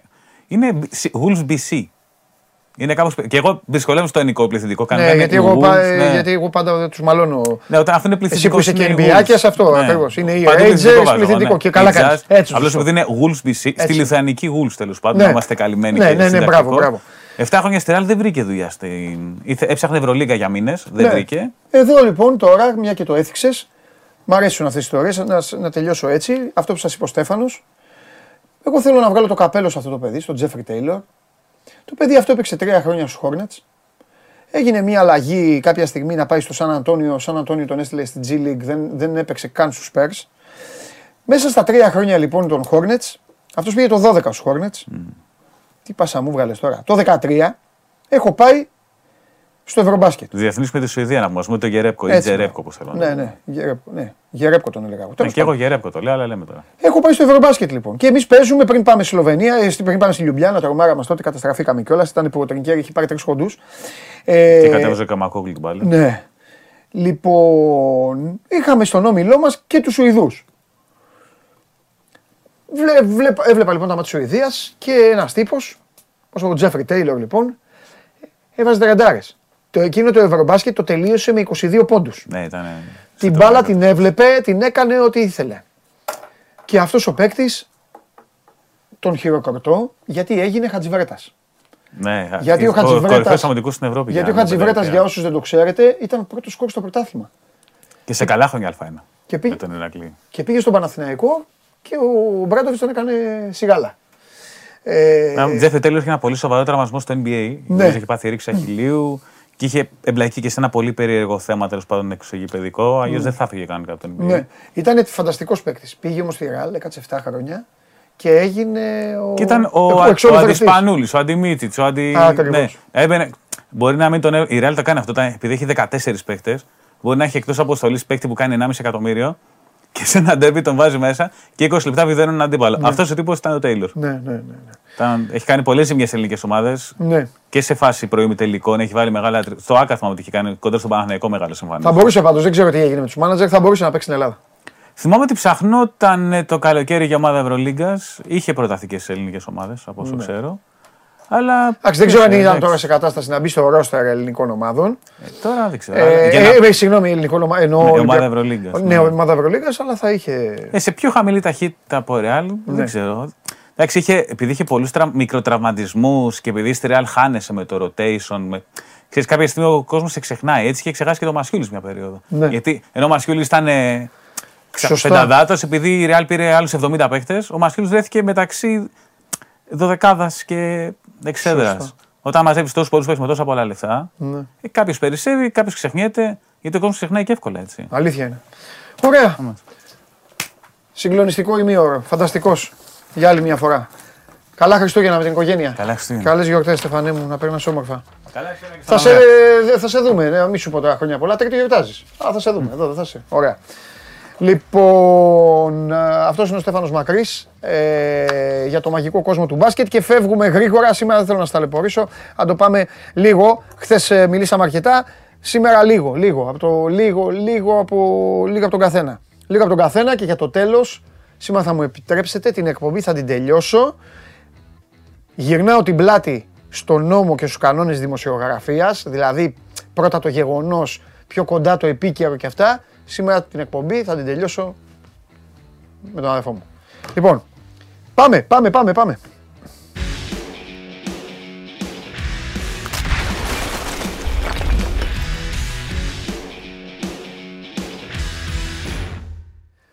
Πάμε. Έλα Κωστάρα. Χρόνια- Χρόνια πολλά σε όλο τον κόσμο με υγεία. Επίσης Κώστα μου. Λοιπόν, δεν πρόκειται. Θα ανοίξω το Instagram μόνο μήπως κανένας χριστιανός μας έχει τιμήσει σήμερα προπαραμονή, οπότε να το δούμε. Οπότε λες ό,τι θες και σου λέω χρόνια πολλά και τελειώσαμε. Εντάξει, δεν έχουμε και πάρα πολλά πράγματα να πούμε. Ε, Τους έχει βάλει λίγο ο Γιωβάνα μια κουβέντα συνολική Ναι.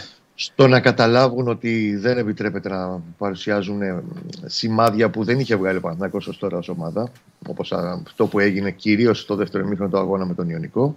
Αυτή η χαλαροτητα Ε, κάθε μάτς, ξαναλέω εγώ, θα το λέω, είναι ξεχωριστό και είναι πόλεμος για τον Παναθηναϊκό φέτος, σε εισαγωγικά, μην παρεξηγηθώ. Αυτό δεν έγινε στη Νεάπολη για πρώτη φορά και ο Γιωβάνος δεν θέλει να γίνει από εδώ και πέρα εάν η ομάδα σκοπεύει να διατηρήσει αυτό το, αυτή την εικόνα και την ανταγωνιστικότητα μέχρι τέλος του πρωταθλήματος για να διεκδικήσει τον τίτλο. Ε, εντάξει, είναι μακριά ακόμα το μάτς με τον Όφη την Τετάρτη, να είναι Χριστούγεννα το Νατάλο, αλλά είναι σημαντικό επίσης ότι θα έχει το Σέγκεφελ και κατά μεγάλο ποσοστό θα είναι έτοιμος και ο Βέρπιτς. Άρα δεν χρειάζεται να ανακατεύει τράπουλες. Εγώ πιστεύω θα βάλει την 11η του κυπέλου με τον Βόλο. Το πρώτο αγώνα με τον Βόλο.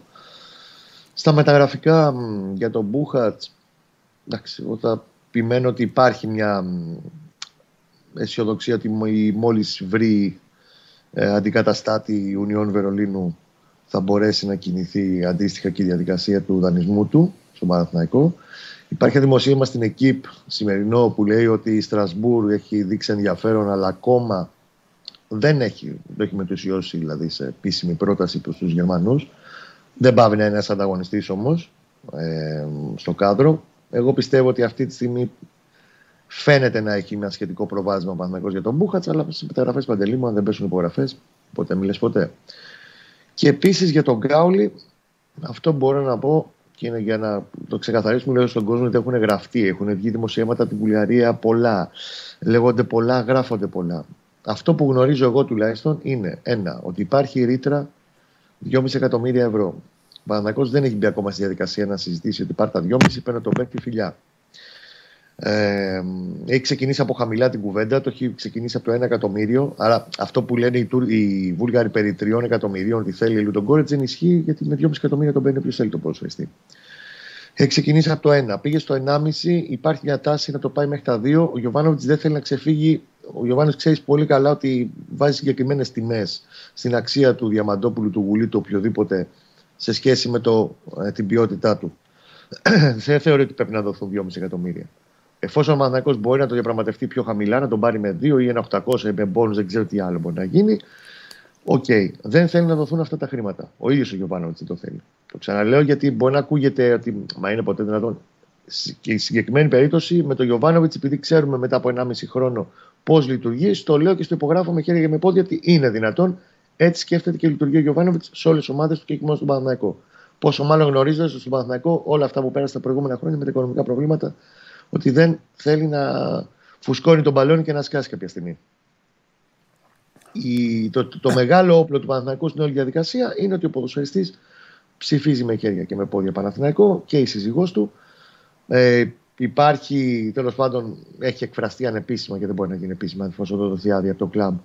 Ε, η, η, προς την πλευρά του ατζέντη του η πρόθεση του Παναθηναϊκού να του προσφέρει ένα συμβόλαιο 3,5 ετών ή μέχρι το καλοκαίρι του 26 εγώ βλέπω ότι εν τέλει θα γίνει αυτή η μεταγραφή. Αρκεί βεβαίως να μην ξεφύγουμε πολύ χρονικά. Δεν θέλει να το καθυστερήσει και ο Γιωβάνοβιτς. Έχει δώσει συγκεκριμένες οδηγίες σε λίστες ότι εκεί είναι ο Κάολη πρώτη επιλογή, δεύτερο Διαμαντόπουλος, τρίτη ο Τσιομπάνογλου. Αν δει ότι ξεφεύγει το πράγμα χρονικά, δηλαδή αρχίζουμε και πατάμε Γενάρη, δεν θέλει να το καθυστερήσει. Ξέρει και ο ίδιος καλά ότι αυτή τη φορά δεν θα πάρει παίχτη για να τον πάρει, αλλά έχοντας ξεχωρίσει συγκεκριμένους παίχτες που του κάνουν, ξέρει ότι το Γενάρη πρέπει να γίνουν γρήγορα κινήσεις για να έχει περισσότερες επιλογές στα χέρια του ναι. δεδομένα. Γιατί να πάρει τους παίκτες 25 Γενάρη δεν θα, ναι. Εντάξει, βοήθεια θα είναι, βοήθεια θα είναι, είναι μεγάλη ε, σεζόν, αλλά... Και play-off θα έρθουν και όλα, αλλά θέλει φέτος ειδικά ό,τι είναι να γίνει πρέπει να γίνει νωρίς.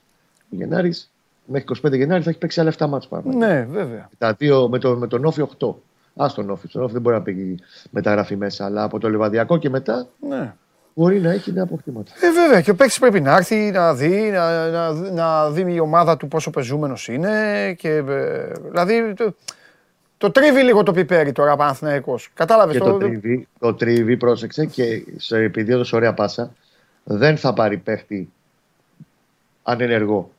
Ναι, θα έχει ε, αυτό βέβαια. Θα, ναι, είναι και αυτό. θα έχει έναν αλφα αριθμό. Ο Γιωβάνης θέλει να πάρει τον ε, χ ποδοσφαιριστή, να ξέρει ότι σε μία εβδομάδα θα τον βάλω. Ναι. Ασχέτως αν ξέρουμε ότι όποιον μπαίνει ο δεν μπαίνει κατευθείαν πήρε τη φανέλα και μπήκε δεκάδα. Ναι. Περνάει μια ζήμωση 10 ημερών, αλλά να τον έχει έστω ακόμα και 30 λεπτά, 35 στο rotation μέχρι να μπει 100% σε όλο το, το αγωνιστικό πλάνο.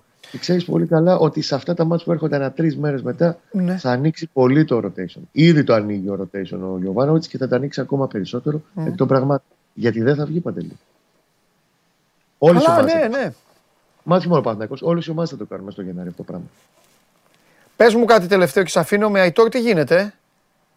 Αϊτόρ, επειδή ακούγονται και λέγονται πάρα πολλά, όπως εγώ και το Σέκεφερ, τον ήθελε η ΑΕΚ. Τέλος πάντων. Ε, ο Παναγιώ το έχει πει. Τον Αϊτόρ, γιατί ποιος τον, ε, τον θέλει; Γράφτηκε τώρα σήμερα ένα ότι ο Ολυμπιακός τον κοιτάει για το καλοκαίρι. Εντάξει, οκ. Okay. Okay. Δεν το. Τι α πω, τα πάντα έχουμε δει στη ζωή, αλλά ξέρω ότι κάτι τέτοιο μέχρι τώρα δεν υπάρχει. Τώρα μπορεί να προκύψει μετά από κάποιους μήνες, δεν ξέρω τι μπορεί να Αυτά τα καταλαβαίνεις τώρα, είσαι έμπειρος. Αυτά, αυτά, αυτά πλέον τα καταλαβαίνει κάποιος από κάτι απλό. Αν υπάρχει κάποιος. Δεν χρειάζεται να λέγεται Ολυμπιακός. Μπορεί να ναι. λέγεται Villarreal. Μπορεί να λέγεται οτιδήποτε.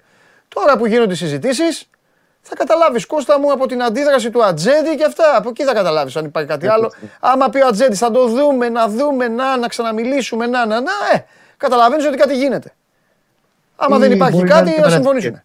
Αν και στην προκειμένη περίπτωση, άλλοι μάνατζερ μπορεί να το κάνουν. Ο συγκεκριμένος, Ναι. επειδή ξέρω πώς λειτουργεί και έχει και άλλους πελάτες στο Παναθηναϊκό, δεν θα κάνει μάνατζεργέ τύπου να βάλω και δύο δημοσίευματα μέσα, να το βάλω να το πιπερώσω λιγάκι. Α, για να βα, σου πω. γεια σου, γι' αυτό σου λέω. Άρα είναι Και ακόμη αυτά πιο θα παίζουν. φανεί. Ναι, και αυτά παίζω. Ο συγκεκριμένο δεν λειτουργεί έτσι. Ναι. Άλλοι το κάνουν παρελθόν. Ναι. Ναι. Τον Αϊτόρ, λοιπόν, ε, αυτό που ξέρουμε και έχει κάνει ο Παναθηναϊκός πέρα την πρώτη κουβέντα όπου του έχει περάσει την επιθυμία στον Ατζέντη να μείνει για τρία χρόνια ακόμα και ότι να μ, στηριχτεί 100% το παιδί για να επιστρέψει μετά Ναι. από την περιπέτεια με το χιάστό του, είναι ότι πάρε το χρόνο σου, είναι στη Βαρκελόνη, συνεχίζει, είναι στην 8η εβδομάδα έχει ξεκινήσει μετά την επέμβαση αποκατάσταση, ειδικό πρόγραμμα στο, στην κλινική όπου έκανε την επέμβαση ε, με τον εξειδικευμένο τέλος πάντων πάνω σε γόνατα καταλανό γιατρό, Ναι. χειρουργό ορθοπαιδικό, θα έρθει την πρώτη εβδομάδα του Γενάρη στην Αθήνα. Μάλιστα. Συνεχίσει από εδώ και πέρα το πρόγραμμα θεραπείας. Γύρω στα μέσα Γενάρη θα έρθει ο ατζέντης του εδώ. Η κουβέντα, η τελική, θα γίνει εδώ, εκεί περίπου. Γύρω στις 10 με 15 Γενάρη, όταν θα είναι ο ποδοσφαιριστής. Ο Παναγό δεν τον πιέζει. Του έχει πει ότι αδερφέ, εμείς είμαστε εδώ, σε θέλουμε δεδομένα. Ένα κάτσουμε να τα πούμε. Ξέρουμε ότι τώρα αυτή τη στιγμή προέχει και όντως για όλους μας προέχει να γυρίσεις καλά. Κάνε αυτό που πρέπει να κάνεις στη Βαρκελόνη. Έχεις το απόλυτο ελεύθερο μας. Όταν γυρίσεις, θα καθίσουμε κάποια στιγμή να περάσει λίγο κύριος. Τι του δίνει; Κουτσομπόλης τώρα εγώ, αλλά τέλος πάντων. Κοίταξε να δεις. Ο Αϊτόρα αυτή τη στιγμή το συμβόλαιο του είναι γύρω στα 4. Το οποίο πρόσεξε όταν τον πήρε το 20, λέγαμε 400 χιλιάρικα. Ο- Λέγαμε τότε, έτσι. Από τότε έχουν αλλάξει πάρα πολλά το καλοκαίρι του 20 και μετά. Στα οικονομικά μεγέθη του Παναθηναϊκού. Αυτή τη στιγμή η πρόθεση που υπάρχει είναι να το γίνει βεβαίως. Γιατί εντάξει, δεν είναι πλέον ένας παίκτης απλός στην ομάδα. Άμα Ήταν δεν ένα- χτύπαγε, άμα δεν χτύπαγε θα σου ζήταγε εκατομμύριο να ξέρεις. Θα το προσέγγιζε, ναι, σίγουρα. Αν όχι εκατομμύριο, διπλασιασμό minimum. Ναι. Ο Παναθηναϊκός εκεί πιστεύω πότε θα παίξει τα νούμερα αυτά. Δηλαδή θα τον πάει γύρω στα 6,5 όπως έχει πει το Σέγκεφελτ. ο οποίος 6,5. Έπαιρνε- Ναι, ο Σέγκεφελ έπαιρνε 3,60 με τα 6,5 bonus θα 4. είναι, 6,5 νομίζω θα, η πρώτη απάντηση θα είναι όχι το Μουγατζέντη. Εγώ το λέω τώρα, ε, μην είναι τέτοιο. Πρόσεχε να δεις, Από τα 4 στα 6,5 συν όποια μπόνους σε ένα παιδί που η ομάδα είναι δίπλα του, ξέροντας ότι έχει. Ε, θα σου υποστεί πει, εγώ σε έχω 100%. πρώτο. Ναι, 100%. Έχοντας υποστεί όμως και αυτή τη ζημιά. Καλά, Με το έχει, ναι, και αυτό μετράει, ναι. Και τώρα- περιορίζοντας πολύ τις επιλογές, δηλαδή έξω ο, Ναι. ο Αϊτόρ και τραβήξει. Βιγιά Ρεάλ τον ξανά κοίταγε πολύ καιρό γιατί είχε περάσει από εκεί ένα εξάμεινο. Ναι. Τον κοίταγε και άλλη ισπανική ομάδα. Τον κοίταγαν μέχρι και ομάδα τη Championship, αλλά τη Championship δεν ήθελε να πάει. Ναι. Τώρα, ένα παιδί που έχει χτυπήσει. Κοίταξε, ο χιαστό θα τους απομακρύνει αυτούς. Ακριβώς. Είσαι πολύ πιο επιφυλακτικός. Όχι όλους, αλλά ναι. Έναν τέτοιο ποδοσφαιριστή. Ναι. Και απλά περιμένει μια ομάδα, ας πούμε, η Villarreal που τον κοίταζε πάλι. Σου λέει κάτσε να γυρίσει και τον ξαναβλέπω σε Ναι. την κατάσταση. Ναι. Ε, η εκτίμησή μου είναι ότι και σε αυτά τα νούμερα θα παίξει πάνω. Για να κάτω. δούμε. Για να δούμε. Γιατί εκεί περίπου ήταν και τα κυβικά του που δοθήκαν για το Σέγκεφελ. Μπορεί να πάει και λίγο παραπάνω. Δεν το Ε, ξέρω. ναι, αλλά Είναι τώρα πραγματικά- άλλο ένας, άλλο άλλος. Το καταλαβαίνεις τώρα. Και ξέρεις, την μπάλα έχεις δει. Στην μπάλα τον γκολ πληρώνεται.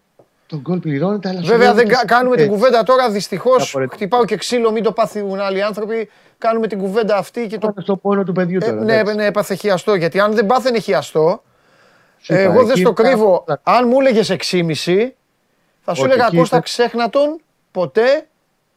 Πήγαινε πάρ' Μπαίνουνε- του, τη φανέλα να την έχεις να τη θυμάσαι. Μπαίνουν και άλλα πράγματα στην κουβέντα τώρα. Έγινε φιλιά, Ξαναλέω. Κώστα μου. Θα είμαστε εδώ, ο Τσάρλ μέχρι το Γενάρη Ναι. έχει δουλειά. Καλά Χριστούγεννα, Κώστα με την οικογένεια. Φιλιά. Καλέ γιορτές σε όλο τον κόσμο, να είστε καλά. Γεια μυγεία. σου Κώστα. Γεια σου. Γεια σου Κώστα. Έτσι είναι παιδιά, έτσι είναι, έτσι είναι. Είναι άτιμο πράγμα και το ποδόσφαιρο άτιμο είναι και όσα σου φέρνει αυτό που λέμε, όσα σου φέρνει ο χρόνος. Δηλαδή τώρα σκεφτείτε, σκεφτείτε λίγο το, τον Αϊτόρ. Ε, πέρασε αμφισβήτηση, του κρέμασαν κουδούνια και φέτος έκανε, φέτος το,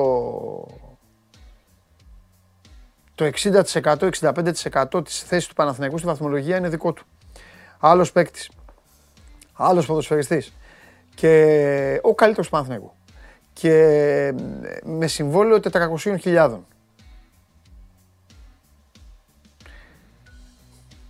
Αν ήταν υγιής, αυτά τα, τα 650 που λέει το, δεν τα λέει ο Κώστας, ο Κώστας ο άνθρωπος δεν είναι διοίκηση, που λέει το ρεπορτάζ το 650, Ναι, δε, ο Ατζέντης θα φεύγει κατευθείαν. Μόλις το άκουγε αυτό. Τώρα θα δούμε πώς θα κυλήσει αυτή η ιστορία. Έχει ενδιαφέρον. Λοιπόν, ε, δεν ήρθαν. Μια ερώτηση ψηλοαγωνιστική ήταν, την οποία την είπε χθες ο, την είπε χθες ο Κώστας και γι' αυτό δεν, την, δεν του τη μετέφερα.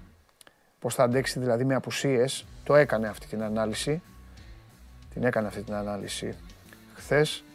Ε, τι λέει εδώ ένας φίλος; Πρωτάθλημα με το 1 τρίτο του μπάτζετ των άλλων, με τραυματισμούς τους καλύτερους και χωρίς καμία υπέρβαση. Είπαμε Χριστούγεννα, έχουμε θαύματα. Γίνονται, όχι και έτσι, λέει ένας φίλος, ο οποίος είναι Παναθηναϊκός προφανώς. Κοιτάξτε να δεις, καλή μου φίλε. Τα χρήματα δεν φέρνουν απαραίτητο στην ευτυχία. Τα χρήματα απλά πρέπει να ξοδεύονται την κατάλληλη στιγμή. Είναι ωραίο να έχεις λεφτά να δώσεις, αλλά είναι ακόμη πιο ωραίο να έχεις ε, νόμους να βάλεις στην ομάδα σου. Η δική σου η ομάδα έχει νόμους.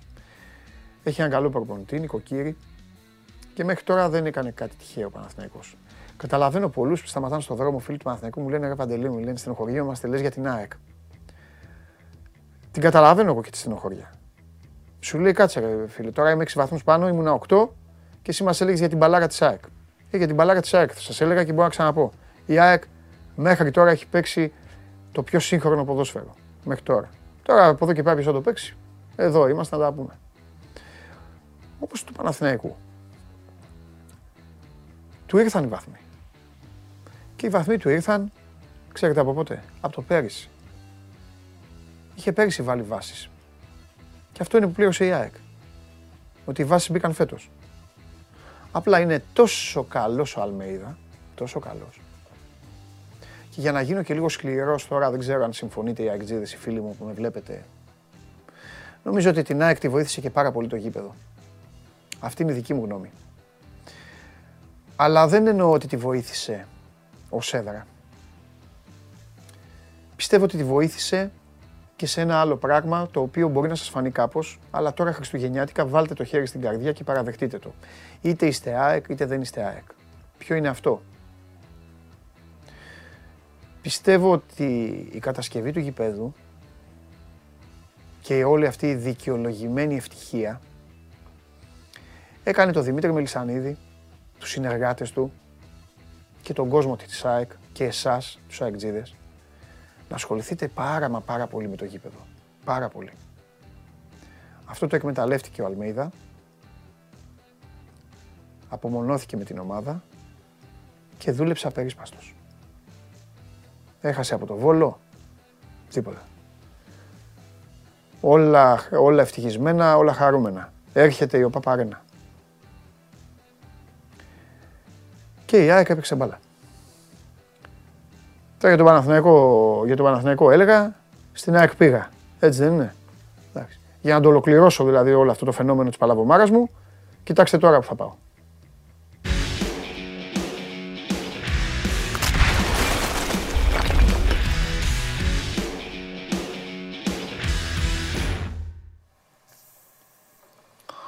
Καλό μεσημέρι, Παντελή. Καλό στο Δημήτρη μου.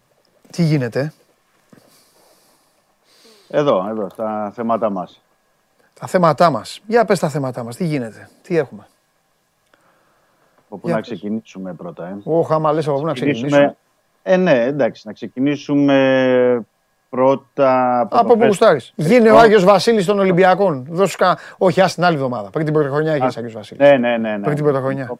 Τώρα παραμένεις Άγιος Δημήτρης. Για πες. Ε, να πω ε, σήμερα ότι υπάρχει πάλι ένα δημοσίευμα στη Γαλλία, ένα ενδιαφέρον της ε, Σεντετιέν για το ΣΥΣΕ. Ναι. Δεν μας κάνει κάτι παράξενο, φυσιολογικό το βλέπουμε. Έχει παίξει εκεί, ε; Έχει παίξει ένα εξάμεινο, έχει καλές σχέσεις, ε, τον ήθελαν και τότε οι άνθρωποι της γαλλικής ομάδας, αλλά ήταν υψηλή η ρήτρα, ήταν 12 εκατομμύρια να θυμίσω τότε η οψιόν αγοράς από τον Ολυμπιακό, δεν μπορούσαν να τα δώσει τότε η Σεντετιέν. Δημήτρη, ναι. Με πόσα λεφτά θα έδινε στο ΣΥΣΕ. Ε, όσοι είστε Ολυμπιακοί και βλέπετε την εκπομπή, στείλτε μου τώρα να δω, να δω, να δω ποσά. Με ναι, πόσα, λεφτά. Πόσα λεφτά θέλει ο Δημήτρης Χριστοφιδέλης; Ο Χριστοφιδέλης. Δεν ρωτάω το ρεπορτάζ. όχι ο Μαρινάκης. όχι ο ναι. Ολυμπιακός. Ναι. Ο, ο Χριστοφιδέλης. Με πόσα λεφτά πιστεύεις Ο Σισε. Εδώ έχουν έρθει κάποια ποσά, κάποιοι, κάποιοι τον έχουν χαμηλά, δεν διαφωνώ, αλλά τέλος πάντων. Όταν, ό- όταν μιλάς για ποσά έτσι για να το ελαφρύνουμε λίγο το, το ζήτημα και πρέπει να βάλεις όλες τις παραμέτρους. Και αυτή τη στιγμή η σημαντική παράμετρος είναι ότι ο Σισε δεν είναι μέσα στην εξίσωση των τεσσάρων στόπερ. Ε, ρε παιδί, πες ρε παιδί μου εσύ με πόσα Οπότε- λεφτά. Ε, έρχομαι εγώ εδώ, η ΠΑΕ, η ΠΑΕ Παντελής. Και σου Ναι. λέει, κύριε Στοφιδέλη, τον θέλω. Πόσα; Λέγε. Τι να σου πω τώρα, 8-10 εκατομμύρια τον έδινε. Οκ. Εντάξει. Αυτό δεν ήθελα να μου πεις έναν αριθμό. Ναι, ναι, ναι. ναι. Εντάξει, σιγά. Και εδώ λένε τα Το θέμα παιδιά 7, 5, είναι 8, βέβαια 5, ότι- 5, 6, 15, 3, 4, 5. Θα πω κάτι λοιπόν. 8, 8, 7. Θα πω κάτι γιατί τα παιδιά εδώ στέλνουν ε, και, και ο αριθμός που κυριαρχεί εδώ είναι το 5. Θέλω να πω κάτι. 5 εκατομμύρια είναι λίγα λεφτά. ναι. Είναι λίγα. Καταλαβαίνω ότι όσοι το στέλνετε προφανώς είστε Ολυμπιακοί θυμωμένοι ή στραβωμένοι ή κάτι. Ε, Σας λέει. 5 εκατομμύρια για ένα μουντιαλικό παίκτη, ο οποίος έχει δείξει ότι μπορεί να παίξει καλά, είναι λίγα λεφτά. ναι. Είναι λίγα. Είναι, είναι λίγα. Είναι λίγα. Είναι και πρέπει λίγα. να το σκεφτείς και απ' την άλλη. Ε. Ότι με 5 εκατομμύρια Ναι, ε, τι στόπερ μπορεί να πάρεις. Αν βγεις στην διεθνή αγορά. αυτή είναι τη λίγα. στιγμή, Ναι, είναι λίγα. Είναι λίγα. Πάρεις ένα Τώρα, στόπερ. άμα του δώσουν του Ολυμπιακού ένα οκτάρι που μου είπες. Εντάξει, εκεί πρέπει να την κάνει την κουβέντα ο Ολυμπιακός Ναι. Γιατί δεν έχει μέλλον ο, ο ποδοσφαιριστής, καταλαβες; Δηλαδή αν πει ο Ολυμπιακός όχι, δεν θέλω τα 8, θα τον κρατήσω. Δεν έχει, δεν δείχνει να έχει μέλλον ότι τα 8 δεν μπορεί να γίνουν 10. Έτσι δεν είναι. Οι περισσότερες πιθανότητες είναι τα 8 να γίνουν 6. Απλά πρέπει να το δούμε ρεαλιστικά. Ναι. Θέλω να πω μια που συ- συζητάμε και μιλάμε για τη Σεντετιέν. Να θυμίσω ότι η Σεντετιέν τώρα είναι στο, στη δεύτερη κατηγορία. Ναι. Γιατί είχε υποβαστεί στη, στη Γαλλία. Δεν Ναι. θεωρώ ότι η Σεντετιέν αυτή τη στιγμή, άσχετα αν δεν το γράφουν οι Γάλλοι, Ναι. αλλά δεν, δεν θεωρώ ότι τον θέλει με μεταγραφή. Εκτιμώ ότι θέλει να εκμεταλλευτεί το γεγονός ότι δεν παίζει στον Ολυμπιακό. Α, και πάλι να τον πάρει δανεικό, ε. δανεικό. Ε, βέβαια, ναι. για Ε, να δεν τον πάρει κερδίζει ο δανεικό. Ολυμπιακός όμως, ε, φίλε κάτι. Δεν κερδίζει. Εκτός Δεν αν πάει αυτός στη κερδίζει. Σεντετιέν, ξαναπαίξει καλά, οπότε μετά θα Μπράβο. κερδίσει ο Ολυμπιακός. Μπράβο, μπράβο. Και μπορεί να είναι και κερδισμένοι και οι δύο. Δηλαδή να Ναι. γλιτώσει το μισθό συμβόλαιο ο Ολυμπιακός μέχρι το τέλος της σεζόν αφού δεν χρησιμοποιείται, Ναι. να το πληρώσει σε Ντετιέν Ναι. και το καλοκαίρι, εφόσον έχει ανεβάσει πάλι τις μετοχές του, Ναι. να δει αν μπορεί να το πουλήσει. Ναι. Είναι, είναι, ο δανεισμός είναι μια διέξοδος Ναι. για όλους. Αλλά πρέπει Ναι. να περιμένουμε να το δούμε. να Σύμφωνο. περιμένουμε να δούμε. Συμφωνώ. Κάποτε εξάλλου το Ανόβερο είχε δώσει 16. Και 18 έχει φτάσει μια πρόταση. Τέλος πάντων. Για πάμε. Δεν την έκανε δεκτή ο Ολυμπιακός. Οπότε έχουμε, έχουμε αυτή την παράμετρο, την έβαλα πρώτη γιατί ο Ολυμπιακός έτσι κι αλλιώς ε, πρέπει να το πούμε ότι θα κινηθεί για στόπερ. Ναι. Ε, το έχουν, ε, φαίνεται να το έχει πάρει για απόφαση και ο Μίτσελ και η διοίκηση του Ολυμπιακού για να προχωρήσει για να πάρει ένα στόπερ όπως έχουμε πει, ένα στόπερ βασικό, Ναι. ηγέτη, προσωπικότητα, Ναι. όπως θες μπορεί να το πεις. Το θέμα είναι να βρεθεί και στην αγορά γιατί δεν είναι, δύσκολο, είναι δύσκολη η αγορά του Ιανουαρίου για να βρεις αυτόν τον παίκτη που θέλεις υπό την έννοια ότι όλες οι ομάδες τους βασικούς, τους κεντρικούς αμυντικούς θέλουν να τους κρατήσουν Ναι. για το υπόλοιπο της σεζόν. Λογικό είναι αυτό. Και πρέπει να βρεις και εσύ, δηλαδή, σαν ομάδα, κάποιον βασικό που να μπορέσεις είτε γιατί θέλει να αλλάξει περιβάλλον, είτε γιατί θέλει να, να έχει άλλους στόχους, είτε γιατί δεν τα βρίσκει με τον προπονητή του, να μπορεί να τον ε, κλείσεις. Όπως είναι σε αυτή την περίπτωση, δηλαδή, ο Σισε για τον Ολυμπιακό και ψάχνει μια διέξοδο, να βρεθεί ένας αντίστοιχος που να μπορεί να κάνει στον ε, Ολυμπιακό. ναι. Ε, βάλαμε στην εξίσωση λοιπόν για τον ε, κεντρικό αμυντικό τον Στόπερ. Ωραία. Ε, Με το Μαντσίνη τι γίνεται τελικά; Το Μαντσίνη θεωρώ ότι θα ε, έχει οριστικό, κάτι θα έχουμε οριστικά μετά τα Χριστούγεννα. Καλά, Μάλιστα. έτσι κι αλλιώς τώρα είναι και το Οκ. Σαββατοκύριακο των γιορτών των Χριστουγέννων. Οπότε, Αλλά- στόπερ, Μαντσίνη. Ναι, ή άλλου εξτρέμ. Ναι, ναι, ναι, αυτό λέω. Ναι, και Ναι, τι ναι, άλλο. Αριστερό μπακ θα πάρει; Αριστερό μπακ είναι ακόμα 50-50, να το Ναι. πω έτσι. Ε, Γιατί είναι σε συνάρτηση με τον Ναι. Ρέαμπτσουκ και τον ε, Μαρσέλο, όπως έχουμε πει. Δηλαδή, Ωραία. αν, για- αν για τον Ρέαμπτσουκ έρθει κάποια πρόταση, Ναι. η πρόταση θα είναι αυτή. Αν όντως έρθει και είναι η επίσημη που να μπορεί να τον δώσει για να πάει σε μια βασική λύση. Ναι. Ε, γιατί και με Ρέαμπτσουκ και με Μαρσέλο είναι δύσκολο να πάρεις έναν ε, βασικό. Α, Γιατί; εγώ, θα πήγαινα, εγώ θα πήγαινα στην Για τα επιλογή λεφτά. να πάρει βασικό. Βασικό πρέπει να πάρει. Ναι. Βασικό το ξέρω, αλλά απλά λέω ότι έχεις εκεί. Την, δηλαδή, πληρώνεις χρήματα στο συμβόλαιο του Μαρσέλο, πληρώνεις τα χρήματα στο συμβόλαιο του Ρέαψουκ. Αυτός που θα έρθει είναι τρίτο συμβόλαιο αριστερά. Ναι, αγάπη μου γλυκιά, αλλά κοίταξε να δεις. Είναι εύκολο να πάρει ένα βασικό, να κάνει το Ρέαψουκ δεύτερο, γιατί ο Μαρσέλο έτσι κι αλλιώς αλλού θα παίζει. Αφού δεν μπορεί να παίξει καθαρό αριστερό μπακ ο Μαρσέλο. Ναι, ναι. Απλό είναι. είναι. Και αυτή μια λύση. Είναι Απλό είναι. Επίσης θέλω να σε ρωτήσω τώρα, σου κάνω την ερώτηση του ενός εκατομμυρίου. Ναι.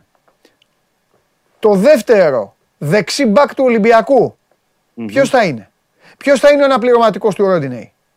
Ο, θεωρητικά, τώρα που μιλάμε, Βρουσάη με τρίτο τον Ανδρούτσο. OK, okay, εντάξει. Ο Βρουσάη δεν θα είναι. Λόγω της θλάσης του Βρουσάη θα είναι μέχρι, ο Ανδρούτσος. Εκτιμώ μέχρι να γυρίσει ο Βρουσάη. Εντάξει. Είναι οι δύο Έλληνες, ναι. να το πούμε αυτά. Ναι. Ε, πίσω από τον ναι. Ε, Ροντινέη. Ναι. Ε, για να ολοκληρώσουμε αυτό το μεταγραφικό που είπαμε πριν, Μάλιστα. Παντελή, να πω ότι ο Ολυμπιακός ε, θεωρώ ότι θα κινηθεί και για Σεντερφόρ.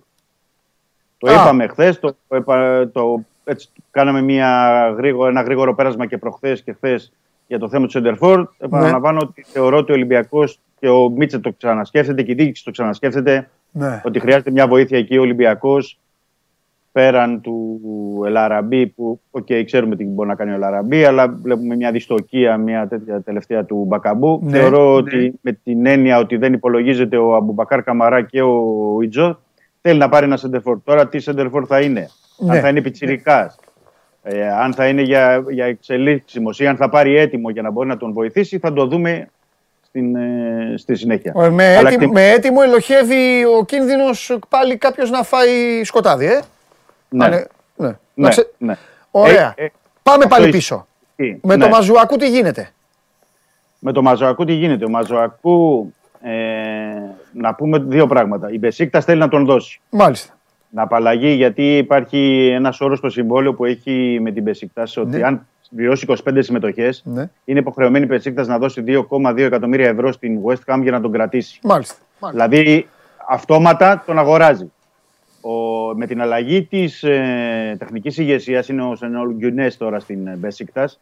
Δεν τον υπολογίζει τον παίκτη. Δεν τον βάζει βασικό. Δεν τον έβαλε και χθες, δεν τον πήρε. Είχαν ένα ματς κυπέλλου η Μπεσίκτα, τον είχε εκτός αποστολής. Ναι, ναι. Θέλει να τον δώσει. Θέλει να πάρει κάποιον άλλον Γκιουνές και θέλει και στόπερ. Δεν θέλει να δοθούν χρήματα για αριστερό μπακ. Ναι. Ε, έχει καλύψει η Μπεσίκτα στα 800.000 ευρώ, γιατί έχει 1,6 πρέπει να πω μαζοακού ετήσιος συμβόλαιο. Είναι πολύ ψηλό. Ε, πόσο θα έχει. Ε, πόσο... Καλύπτει, ναι, σωστό, Αγγλία ήταν. Ε, καλύπτει η West Ham τα 800.000, καλύπτει το υπόλοιπο 800.000 η Μπεσίκτας, αλλά η Μπεσίκτας θέλει να γλιτώσει τα 400.000 του δεύτερου μισού της σεζόν. Οπότε τον παραχωρεί. Ο Μαζοακού βλέπει ως μια διέξοδο να φύγει και εκείνος ε, από την ε, Τουρκία. Η West Ham δεν τον θέλει για να τον κρατήσει, δηλαδή θέλει να τον δώσει πάλι. Μάλιστα. Και εκεί αναφέρουν οι Τούρκοι, γιατί από εδώ δεν υπάρχει επιβεβαίωση πριν από την Ελλάδα, ότι μίλησε μαζί του ο Μίτσελ και φυσικά ο παίκτης αφού θέλει να φύγει από εκεί είναι θετικός για τον Ολυμπιακό έτσι κι αλλιώς. Ε, τον είχε, τον γνωρίζει, τον. τον, σε, επειδή έχω χάσει τα ίχνη του, σε τι κατάσταση είναι ο Μαζουακού; Γιατί αν ο Μαζουακού, ναι. αν ο Μαζουακού είναι αυτός που γνωρίζουμε. Ε, δεν είναι αυτός. Εντάξει, δεν χρειάζεται. Ο Ρέαψουκ και ο Μαρσέλο και αυτά ναι. να τους παίρνεις εσύ να πηγαίνετε τρεις σας, να πηγαίνετε βόλτα. Τι να τον αγώνουν και μετά να γυρνάτε. Θέλω να πω ότι δεν πρέπει να περιμένει ο κόσμος, λέω για τον Μαζουακού και το λέω τώρα. Ναι. Να θυμάται τον Μαζουακού που ήταν στα 22-23 που πήρε τη μεταγραφή Μπρά. 8 εκατομμύρια στην Αγγλία. Γι' αυτό σε ρωτάω. Δεν... ναι, Γιατί ναι. αν είναι Ολυμπιακός να πάρει πάλι έναν παίκτη ο οποίος είναι στην τελική ευθεία και ο οποίος έχει βαρύνει και θα έρθει εδώ πάλι για να κάνει απλά να παίρνει αυτό. Δεν είναι. Δηλαδή θα βάλει άλλο ένα, ένα, ένα νταλκά στο κεφάλι του Ολυμπιακός. Ναι. Ο Ολυμπιακός είναι σε. Δεν ξέρω τι μπορεί να κάνει ο Ολυμπιακός, θα το δούμε τις επόμενες μέρες. Αλλά αυτό που πρέπει να πω ότι είναι στα 29 ο Μασουακού. Ναι, δεν είναι μεγάλος. Δεν είναι, ναι, αλλά, είναι, αλλά μην είναι χορτασμένος, καταλαβέ.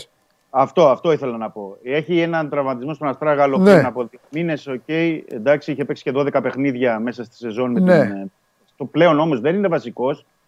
Πλέον δεν τον υπολογίζει η West Ham για βασικό. Ναι. Οπότε όλα εντάξει, αυτά πρέπει το, να, το, το, το, το, ότι δεν τον υπολογίζει η West Ham δεν είναι κριτήριο.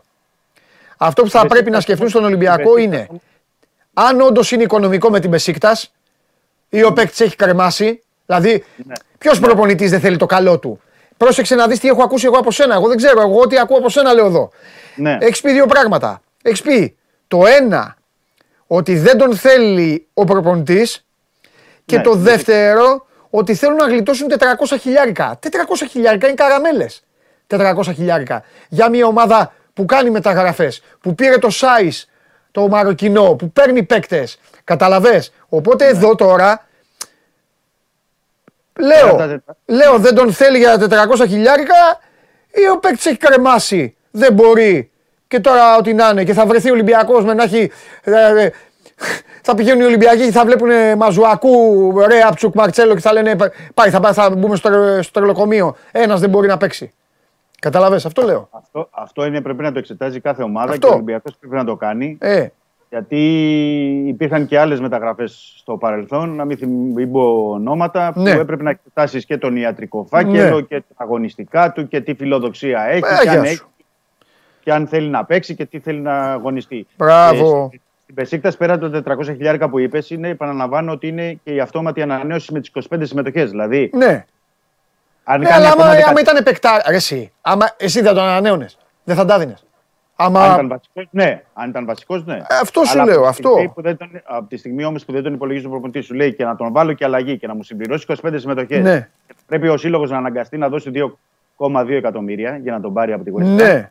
Θα πάω σε μια άλλη λύση το καλοκαίρι. Ναι. Δεν είναι άσχημο το σκεπτικό όπως το βλέπει η Μπέσικας. Απ' την άλλη. Ναι, απλά ο Ολυμπιακός δεν φταίει σε τίποτα. Α, μπράβο. Αυτό Ναι. θέλω να πω. Αλλά ο Ολυμπιακός πρέπει να κοιτάξει το δικό του συμφέρον. Ακριβώς. Πρέπει να κοιτάξει- Γιατί αλλιώς θα- πάλι ωραία ψουκ θα παίζει.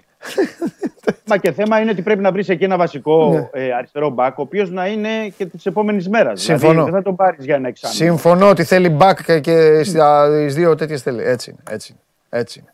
Δηλαδή θα Ωραία. πρέπει να πάρει σε μια όσο το δυνατόν λύση λιγότερου ρίσκου, θα το έλεγα. Να πάρεις ένα μικρό ρίσκο, γιατί αν είναι όπως είπες, εσύ να έρθει ο Μαζουακού, αλλά να παίζει ο Ρέαπτσο ή να παίζει ο Μαρσέλο ή και ο, Ρέα- ο Μαζουακού να είναι εδώ για να πληρώσει ο Ολυμπιακός για πέντε μήνες 400.000 να καλύψει το συμβόλαιο και μετά να βλέπουμε το καλοκαίρι, ε, Ε. δεν νομίζω ότι είναι και καλύτερη λύση. Δηλαδή, καλύτερα να φέρεις, πώς να το πω, στον Κίτσο από την ε, Ομόνια, Ναι. να διακόψει το, το δανεισμό ή να χρησιμοποιηθεί κάποιος άλλος παίκτης παρά να παίξει. Μια Δεν καλή ξέρω, λύση δεν θα- ξέρω, δεν ξέρω, θέλει, πρέπει, μ, α, θέλεις α- σκέψη, α- θέλεις άκαιρα, σκέψη. άκαιρα το λέω τώρα, πρέπει και ένας άνθρωπος να τα βάλει όλα σε μία σειρά. Δεν ξέρω Ναι. αν το κάνει ο Μίτσελ αυτό. Δεν ξέρω αν χρειάζεται βοήθεια. Κατάλαβες, δεν ξέρω.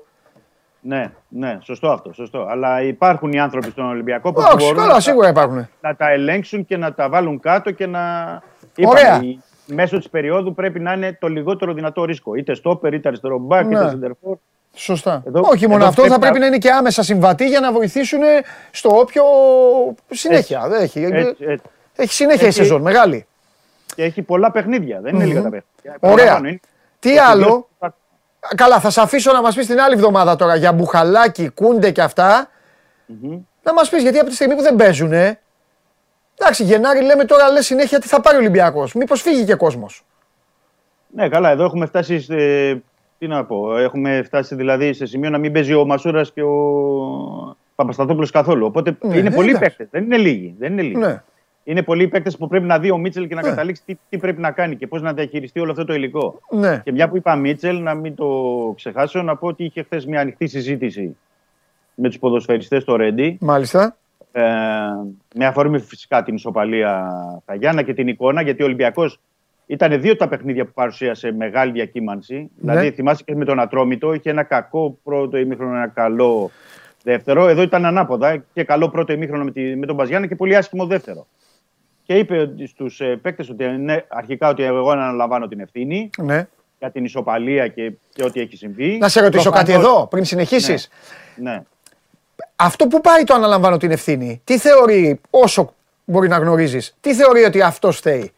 Φταίει με Θεωρώ τι, ότι- με τις αλλαγές θεωρώ- που έκανε και δεν τον βοήθησαν, με το αρχικό Ναι. σχήμα, με επιλογές που έχει κάνει, ξέρω εγώ, π.χ. τον Άβυλα που τον εξαφάνισε και ε, τώρα παίζουν, παίζουν παίκτες που δεν; Ε, πε- Τι ευθύνη πιστεύεις ότι χρεώνει; Τα, δύο, τα δύο που πιστεύω ότι τον βαραίνουν και ήθελε έτσι να το βγάλει Ναι, κιόλας.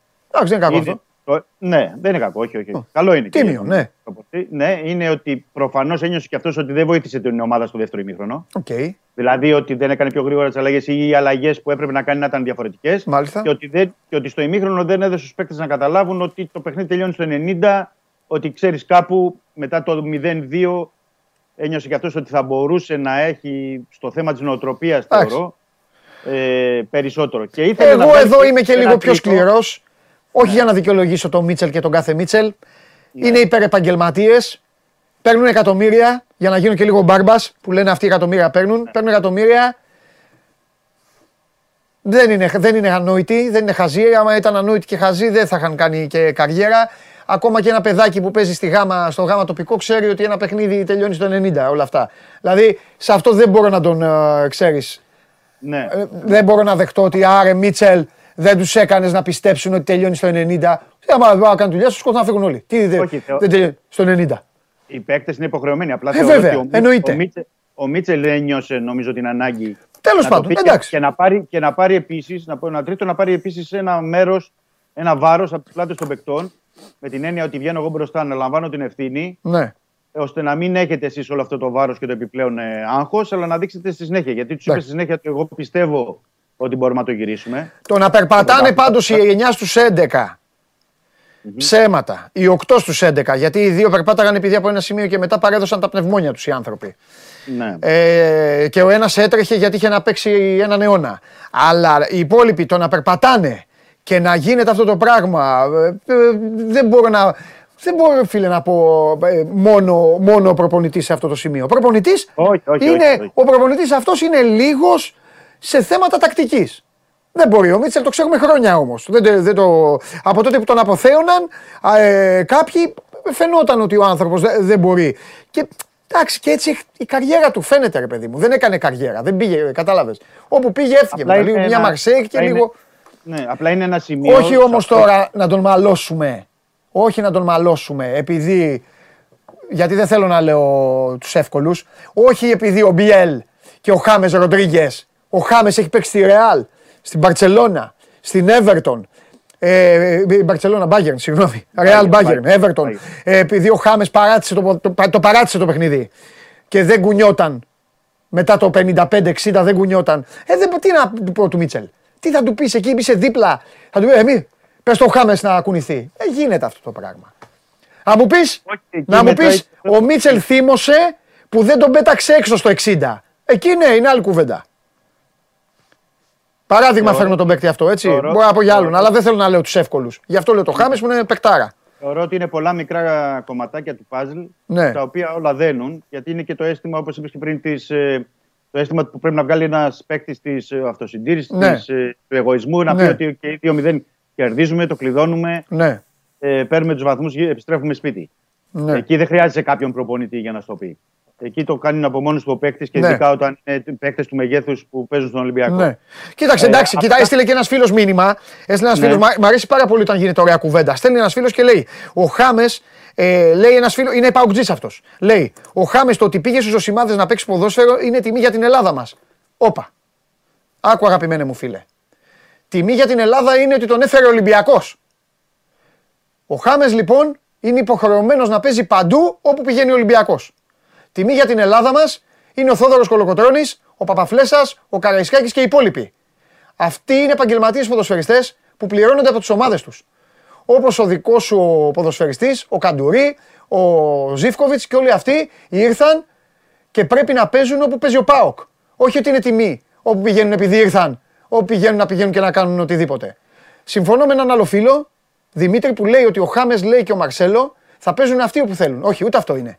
Άμα θέλουν αυτοί να παίζουν όπου θέλουν, τότε δεν κάνουν για μια ομάδα που η οποία κάνει πρωταθλητισμό. Συμφωνείς με τους αυτά; Δεν πιστεύω να διαφωνείς. Ναι, και, δε- και είναι οι παίκτες αυτοί που πρέπει να πω ότι δεν το κάνουν αυτό. Ναι, καλά και δεν το κάνουν, Ε, απλά το λέει ο άνθρωπος. Είναι ο Οπότε. χαρα- Ναι, Ε, ναι, καταλαβαίνω, αλλά είναι ο Ναι. χαρακτήρας τέτοιο και το έχουν αποδείξει δηλαδή. ναι. Ότι δεν είναι, είναι άνθρωποι που θα επιλέξουν οι παίκτες που θα επιλέξουν Έτσι. παιχνίδια ή οτιδήποτε, ή έδρε ή ότι δεν θα πάω εγώ να παίξω ναι. στη Λιβαδιά ή στα Γιάννα. σα ίσα που βγαίνουν μπροστά και μιλούν και μάλιστα μιλάνε και στα αποδητήρια και λένε και για τους συμπαίκτες τους και όλα. Δηλαδή το έχουμε ζήσει και το είχαμε. Εντάξει, και μια εικόνες χαρά, από μια τον- χαρά είναι. Το θέμα είναι να δούμε τώρα ο Ολυμπιακός δεν έχει. Άκου Δημήτρη, αυτοί που παίξανε, αυτοί που παίξανε από το Σχουάνγκ Εμβιλά και μπροστά, εντάξει, τι να συζητάμε τώρα; Όλοι ξέρουν μπάλα. Το θέμα είναι τι θα Ναι, κάνει ο όλοι. Ολυμπιακός μπροστά από τον Πασχαλάκη. Ε, Μάλλον όχι μπροστά, ναι και μπροστά και δεξιά και αριστερά από τον Πασχαλάκη. Τίποτα. Όλη αυτή είναι η αλήθεια. Όλη αυτή είναι η αλήθεια για να μπορούν και να απελευθερωθούν και ο Εμβιλά με τον Ναι. Ήμπο συν η, η μπροστινή, γιατί αυτή είναι η μεγάλη αλήθεια του Ολυμπιακού. Αν δεν ισχυροποιηθεί τα πλάγια της ε, άμυνας και της επίθεσης, θα πω, γιατί και τον εξτρέμ θέλει ο Ολυμπιακός, να μην το ξεχνάμε, ε, θα είναι ένα ζήτημα. Δεν θα Ναι. μπορεί και ο Μίτσελ αυτό που θέλει να βγάλει. Οκ, να τους βάλουμε Ναι. όλους τους καλούς που παίζουν, Ναι. αλλά να έχουν και βοήθειες. Ναι. Δεν μπορεί να υπάρχει μια ανισορροπία. Το είπα και χθες. Δεν γίνεται ο Ολυμπιακός να πρέπει να βάλει Ναι. τρία γκολ ή τέσσερα σε κάθε παιχνίδι για να κερδίζει. ναι. Θα πρέπει να το κρατάει και το 0 στην άμυνα σε, σε παιχνίδια. Θα πρέπει να κερδίζει και με ένα 0. Ωραία. Θα, θα έρθουν παιχνίδια που θα τα κερδίσει. Για να δούμε. Επόμενο ενδιαφέρον λοιπόν θα τα πούμε Τρίτη. Να μου, μου πεις πώς πέρασαν ε, και τις γιορτές και τι κάνουν με τον Αστέρα. Φιλιά. Εγώ να, εγώ να ευχηθώ σε όλο τον κόσμο καλές γιορτές. Να είσαι καλά, Δημήτρη. Και καλή επιστροφή όλοι γεροί και δυνατοί. Έτσι.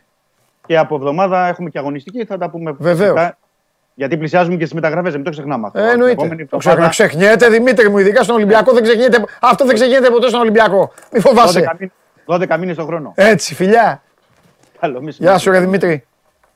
Λοιπόν, αυτά και για τον Ολυμπιακό. 12 μήνες το χρόνο μεταγραφές. Αυτό είναι. Αυτή είναι η αλήθεια η μεγάλη. Πάμε, ελάτε να πάρουμε μια ανάσα και αρχίζει το πάρτι.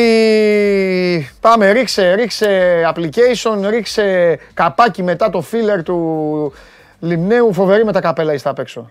Μεγάλες σκηνοθέτη, κυτρινόμαυρη σκηνοθέτη. Έφαγες τον πράσινο σκηνοθέτη, τον έστειλες για Χριστούγεννα. Τον έστειλες, του μείωσες τη διαφορά στη βαθμολογία. Τον περιμένεις 8 του μήνα. Χαμός, πάμε. Κατέβασε το νέο app του Sport 24 και διάλεξε τι θα δεις. Με το My Sport 24 φτιάξε τη δική σου homepage επιλέγοντας ομάδες, αθλητές και διοργανώσεις. Ειδοποιήσεις για ό,τι συμβαίνει για την ομάδα σου. Match Center, Video Highlight, Live εκπομπές και στατιστικά για όλους τους αγώνες. Μόνο αθλητικά και στο κινητό σου με το νέο Sport 24 app. Κατέβασέ το!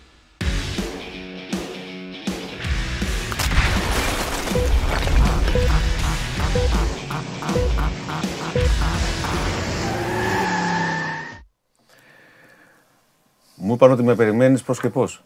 Σε περιμένω πώς και πώς. Να φοβάμαι; Όχι εσύ. Αυτοί που κυκλοφορούν στον δρόμο πλέον. Αλλά. Μην Πρώτα μου απ' πεις όλα, τίποτα. μας τίμησε με την παρουσία σου.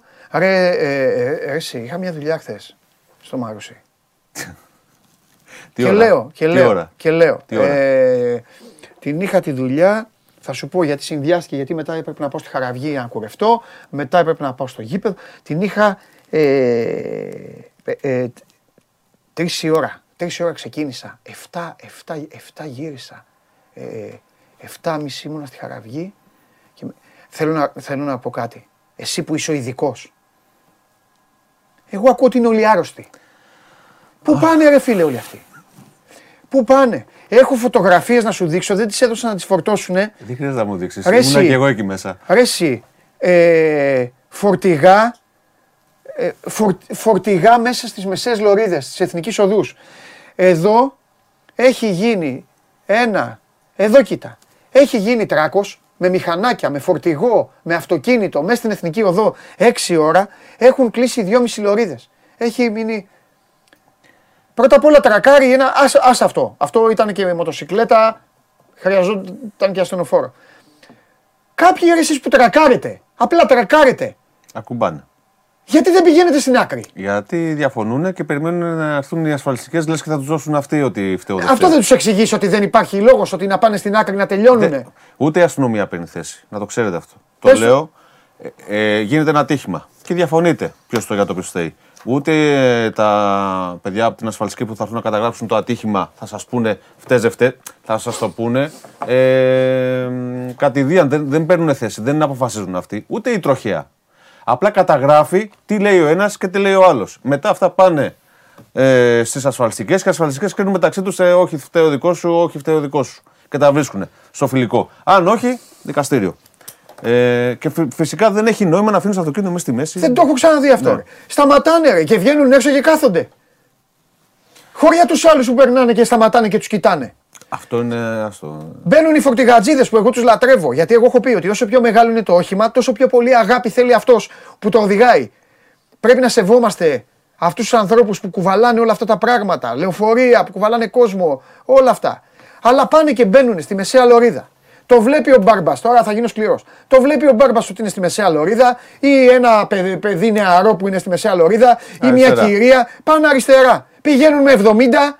Πάει, τελείωσε ο δρόμος. 70 είναι σούπερ. Ναι, τελείωσε Συγγνώμη, ο δηλαδή, δρόμος. αλλά με 70 είναι σούπερ. Τε, τε, η αριστερή λωρίδα πρέπει να είναι ανοιχτή. Τέλος.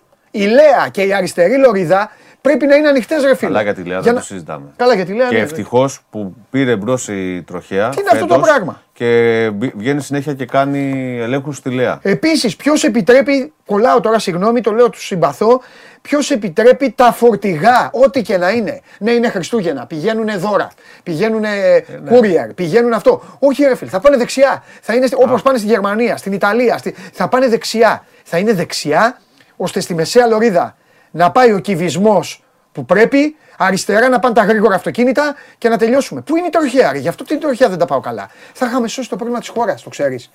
Το πρόβλημα της χώρας θα είχε σωθεί. Παρκαρίσμα, ξέρεις τι κάνουν. Ανάποδα Με το ξεκινάει. καρότσι παίζει ηλεκτρονικό. Παρκάρουν όπου θέλουν. Ανάποδα ξεκινάει το πράγμα. Ε, πώς ανάποδα; Υπάρχει η τροχέα αυτό αυτή. που λέμε συνέχεια. Υπάρχει έλλειψη σεβασμού στον δρόμο. Δεν υπάρχει οδηγική παιδεία. Δεν υπάρχει... Είμαστε κάφροι. Συγγνώμη, είμαστε όλοι κάφροι. Γιατί τι γίνεται; Πόσοι έχετε πληρώσει ρε, το δίπλωμα, ρε; Θέλετε κινήσει Όχι, δεν έψα. είναι αυτό. Πού είναι αυτή η κλείστο μέσα; Δεν Μα είναι. τι γίνεται; Δεν είναι αυτό. Τώρα είμαι αγανακτισμένος, παιδιά. Δεν γίνεται. Βγαίνεις να πας σε μια δουλειά. Να σου πω κάτι. Άσε, ρε. Πες εσύ θα πας να πιεις έναν καφέ. Δικαίωμά σου είναι. Γιορτινές μέρες. Να πάω κι εγώ να πάρω μια μπλούζα επειδή την είδα και τη γούσταρα. Ρε, μπορεί να έχει πρόβλημα κάποιος να πεθαίνει. Μπορεί να πάει κάποιος να πρέπει να, πέ- να πάει σε ένα νοσοκομείο. Τι γίνεται στον δρόμο; Δεν Εντάξει, υπάρχει αυτό κοίτα, το πράγμα. Κανένας δεν βγαίνει για να παίξει την κίνηση. Όλοι κάπου πηγαίνουν. Είτε για να αγοράσουν δώρα, είτε γιατί. Ναι, αλλά έφτιαξε μετρό η Ελλάδα. Να πάνε στο πάνε... μετρό. Μετρό πλέον παντού. Όλες οι περιοχές έχουν μετρό. Εντάξει, είναι, δεν, λέω, δεν μπορώ να πω μη βγείτε στους δρόμους, γιατί Ναι. όλοι για κάποιο λόγο βγαίνουν. Το θέμα είναι ότι δεν σεβόμαστε τους άλλους. Κάνουμε όλοι ό,τι βολεύει εμάς. Δηλαδή το πετά, παρκάρισμένα πάνω σε γωνίες, κλείνουν τις διασταυρώσεις. Ε, πάνε όπως λες, κλείνουν τις λωρίδες πηγαίνοντας αργά. Αλλά η κίνηση αυτές τις μέρες πρέπει να το περιμένεις. Αν βγεις στον δρόμο. Εγώ έφυγα σήμερα για να έρθω εδώ και έφυγα 10 λεπτά νωρίτερα. Γιατί ήξερα ότι θα, θα αργήσω. Εντάξει τώρα. Εχθές έκανα την, ώρα- την ώρα που λες, γι' αυτό Ναι. σε κοιτούσα και γέλαγα. Και φυσικά Ηλιούπολη, μία ώρα και 50 λεπτά. Έλα μωρέ τώρα, έλα. Τώρα στέλνει εδώ φίλος μου ο Λευτέρης, λέει: Ναι, ρε Παντελή, να ανοίξω μια λωρίδα μόνο για σένα να τρέξεις. ναι, ρε Λευτεράκο μου, να τρέξω εγώ. Άμα ανοίξεις μια λωρίδα μαζί με εμένα, όμως θα έρθεις και εσύ. Έλα να δεις και οι υπόλοιποι. Τίποτα. Αν, αν θα σου πω. τι- Μα προσπαθώ να ανακαλύψω πάντα πού πάνε. Πού, να σου πω τι προσπαθώ. Πού γίνεται το χωνί; Πού μαζεύονται, πού κολλάει, τι γίνεται; Και πού έχω καταλήξει; Δεν ξέρω εσείς. Έχω καταλήξει ότι ή έχει γίνει τράκος θα και σου πω- κάθονται έτσι. Να σου πω κα- κατά βάση γιατί δημιουργούνται αυτές, αυτή η κίνηση. Γιατί τα αυτοκίνητα δεν πηγαίνουν με μια σταθερή χαμηλή ταχύτητα, με ροή. Αρχίζουν κάποιοι που βιάζονται παραπάνω, δημιουργούν σφήνες, αναγκάζουν τα αυτοκίνητα να φρενάρουν. Αυτό δημιουργεί ένα ακορντεόν, το φαινόμενο του ακορντεόν. Και πίσω, πίσω, πίσω, όσο πηγαίνεις, ένα φρένο, ένα απαλό φρένο που θα ρίξεις εσύ για να αποφύγεις κάτι, αυτό το φρένο, ένα χιλιόμετρο πίσω μπορεί να κινητοποιηθούν τα αυτοκίνητα με αυτό το φρένο που θα ρίξεις. Ναι. Όταν λοιπόν. δεν Γιατί πάμε να ρίξει όλοι. φρένο όμως ο άνθρωπος αυτός; Γιατί σου χώθηκε κάποιος. Και αυτός που χώθηκε, γιατί χώθηκε; Γιατί βιάζεται. Βρε, αν βιαζόντουσαν όλοι θα φτάνανε που λέει ο λόγος. Ναι, αλλά όλοι βιάζονται. Δεν το λέω έτσι. Ε, μην παρεξηγηθούμε. Αν, αν, αν Όποιος βιάζεται όλοι στον τάφτη. ακολουθούσαμε. Αν αυτές τις μέρες που έχει κίνηση. Χαλαρά, με το καφεδάκι. Αυτό ναι. Με τη μουσικούλα. Καλά, εννοείται. Δεν θέλεις σφίνε. Εννοείται. Δηλαδή, εκτός ότι είναι Εννοείται, εγώ τα, επικίνδυνο, απολα... εγώ τα απολαμβάνω. Αλλά το Πάμε θέμα όλοι μου με είναι μια άλλο. ροή. Εγώ τα απολαμβάνω. Εγώ γελάω, κοιτάω δεξιά-αριστερά. Τσαντίζομαι σε συγκεκριμένα πράγματα. Ένα. Που τρακάρουν και κάθονται. Δεν μιλάω για σοβαρό τέτοιο. Εκεί τελείω μη σου τύχει, είναι άστο. Αλλά τους βλέπεις και κάθονται και κοιτάνε τον ουρανό. Και το άλλο που πηγαίνουν αριστερά και δεν πηγαίνουν σωστά. Δε, το πρόβλημα είναι. Δεν μπορείς, ρε φίλε, δεν μπορείς να, είσαι, να πηγαίνεις αριστερά με 60. Θα δημιουργήσεις ατύχημα, δυστύχημα, θα κάνεις ζημιά. Ναι, εντάξει. Σου λέω και πάλι είναι γενικότερο. Ο καθένας σκέφτεται. Χώρια τους άλλους, Τι ε! θέλω να κάνω Στου οποίους τώρα. καταλαβαίνει τους καταλαβαίνεις από το πώς πάει τα μάξι. Χώρια τους άλλους. Αυτό είναι το χειρότερο. Το έχουμε πει. Πάνε αριστερά και όλα κάθονται έτσι. Είναι χειρότερο και από το να μιλάς Και στο πάνε. τηλέφωνο. Το να είσαι με το κινητό και να βλέπεις τι θέλεις να γράφεις μηνύματα είναι χειρότερο και από το να μιλάς στο κινητό. Τέλος είναι πάντων. χειρότερο. Τέλος πάντων. Δεν, δεν κοιτάς τον δρόμο. Λοιπόν, σε περίμενα, ξέσπασα τι θες τώρα; Τίποτα. Ε, 17 Φεβρουαρίου του Αγίου Βαλεντίνου, εσύ θα γιορτάζεις για δύο λόγους. Το ξέρεις; Θα Του παρουσιάσει. Αγίου Βαλεντίνου, 14 Φεβρουαρίου δεν είναι; Σας το λέω εγώ σαν Ναι, ναι, ναι. βαλε- Θα γιορτάζεις; Σαν Βαλεντίνο. Ε, 14 ναι, ναι, δεν ναι. είναι. Ό,τι θέλει λέει ο Λιμνέος. Αλλάς ναι, πάμε. Εκτός από τον Βαλεντίνο σου, Μάλιστα. λοιπόν, θα γιορτάσεις και την παρουσίαση της νέας, ε, του νέου μονοθεσίου της Ferrari. 14 Φεβρουαρίου θα αποκαλυφθεί. Θα τη 14? δούμε. 14 ακριβώς την ίδια μέρα. Βέβαια. Και με καρδούλες. Στην Ιταλία ξέρεις του Αγίου Βαλεντίνου βγαίνουν στον δρόμο, μοιράζουν δώρα και αυτά. Ε, Μπορεί να τη βγάλουν και στον δρόμο. Κόκκινη είναι και αυτή. Εγώ Ποιος έλεγα τη θέλεις. βλάκια είναι αυτή η γιορτή, έλεγα από Τσιρικάς που κάνω πρώτο ταξίδι στην Ιταλία και είναι 14 Φλεβάρι για, ε, για αγώνα και ήταν, και ήταν όλοι στον δρόμο. Έτσι, Όλοι έτσι. ευνηδιάζαν έτσι. και Νέο κάνουν. μονοθέσιο με νέο. Πώς το λένε, αγωνιστικό διευθυντή. Με καρδούλα; Με νέο κινητήρα από ό,τι λένε είναι βόμβα. Πολλά περιμένουμε από τη Ferrari. Και με καρδούλες πλέον. Μάλιστα. Γιατί θα δούμε και με καρδούλες. Ναι. Λοιπόν, ε, θυμάστε που λέγαμε την προηγούμενη εβδομάδα με όλο αυτό το μπιλιάρδο που έχει γίνει στους αγωνιστικούς διευθυντές ε, Ναι. σε ομάδες. Αυτά που δεν ενδιαφέρουν κανένα. Ναι. Κάναμε και ένα podcast με τον Πάνο Διαμάντη. Το Φίλος έγινε μου, αμέσω την επόμενη κορυφαίος, μέρα. κορυφαίος. Κορυφαίος από Φόρμουλα 1, είναι από τους top στην Ναι. Ελλάδα. Ε, το οποίο podcast ε, μάθαμε ότι το παρακολουθούν και οι ομάδες στη Φόρμουλα 1. Μας έστειλε ένα email ο φίλος πλέον ε, Σπύρος ε, Κοντογιάννης, ο οποίος είναι στην ομάδα σχεδιαστών της McLaren. Ο οποίος άκουσε για τα σχόλιά μας για τον Αντρέα Στέλλα, για το ότι είναι πολύ καλός τεχνικός, ε, μηχανικός, άψογος κτλ. Αλλά δεν ξέρουμε αν έχει την ηγετική ικανότητα να οδηγήσει μια ομάδα στον πρωταθλητισμό. Και μας έστειλε τα σχόλιά του, ε, λέγοντας ότι ο Στέλλα έχει αφενός το, τον σεβασμό από όλους μέσα στην ομάδα, έχει φοβερές τεχνικές γνώσεις και μιλάει με, σαν μηχανικός δεν έχει αυτή την ξύλινη γλώσσα που έχουμε, ακούμε συνήθως ε, στα σχόλια κτλ. Πάρα πολύ έμπειρος, έτσι ώστε να μην οδηγηθεί σε στραγικά λάθη όπως η Ferrari. Ευχαριστούμε τον Σπύρο. Ε, θα ανεβάσουμε και σχετικό άρθρο έτσι με αυτό που μας έχει στείλει. Γεια σου Σπύρο. Μόλις Υπάρχει- τελειώσει, έχω να σου κάνω μια ανακοίνωση. Ε, θα Και σε κάνεις σένα- ανακοίνωση και σε γιατί σένα και σου- στο- έχω να σου δείξω και ένα ωραίο αυτοκίνητο. σε σένα και στον κόσμο. Αυτοκίνητο. Και σε, ένα σένα, ωραίο και- όχημα. και σε σένα και στον κόσμο μου. Ε, εντάξει, όχι. Πρώτα το τέτοιο. Έλα, ρίξε, ρίξε το, τις φωτογραφίες.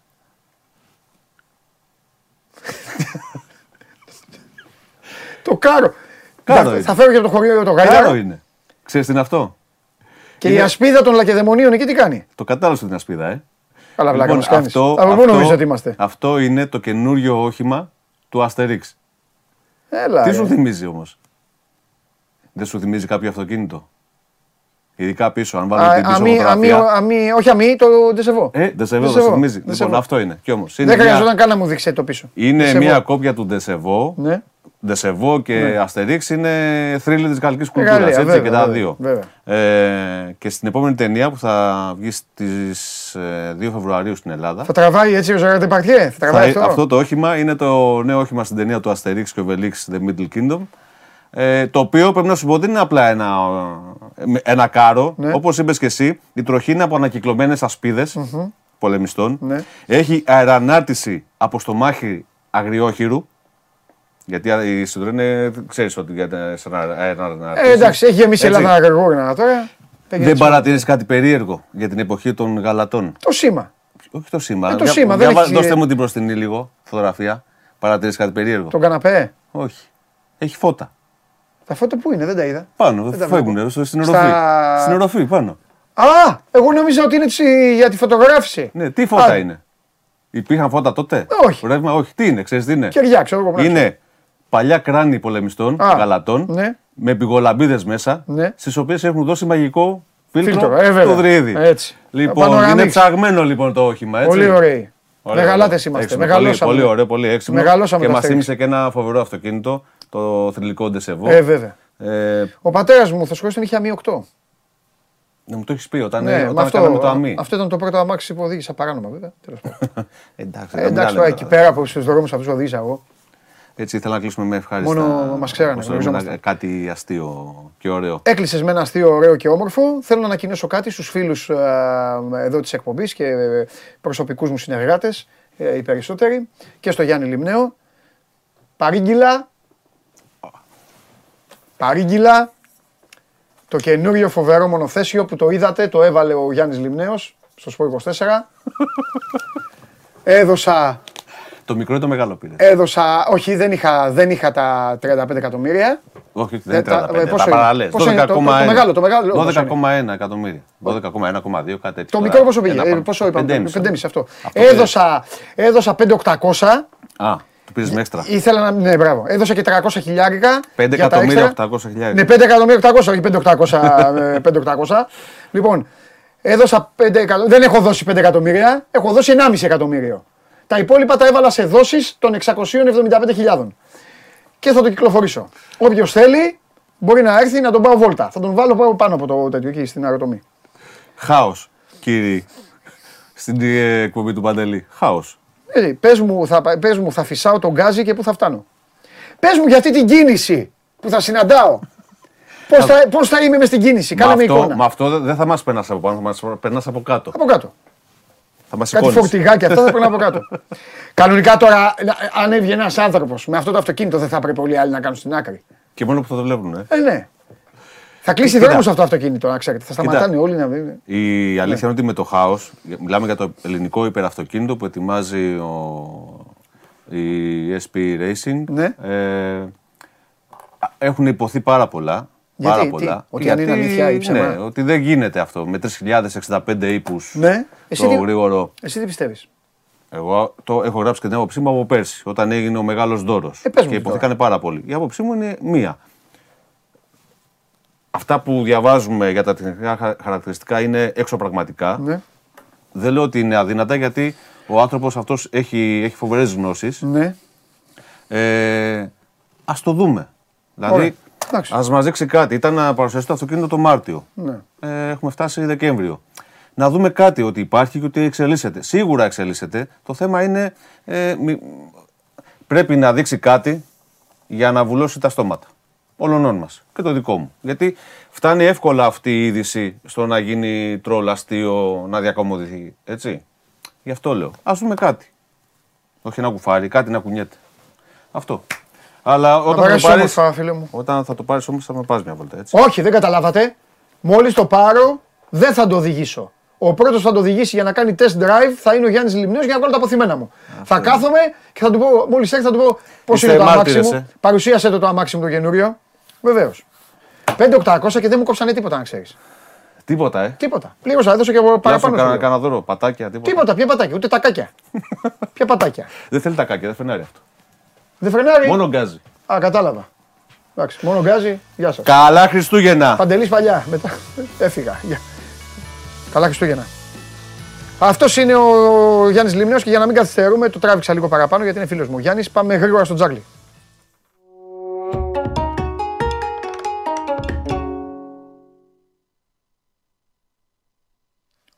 Γεια σου Παντελή, χρόνια Γεια πολλά. σου, Τσάρλι μου. Γεια σου. Εδώ είμαι εγώ. κα- Κάνω και τους δύο. Θα κάνω έτσι δεξιά να κάνω τον τζάγκλι, θα κάνω εδώ αριστερά να κάνω εμένα.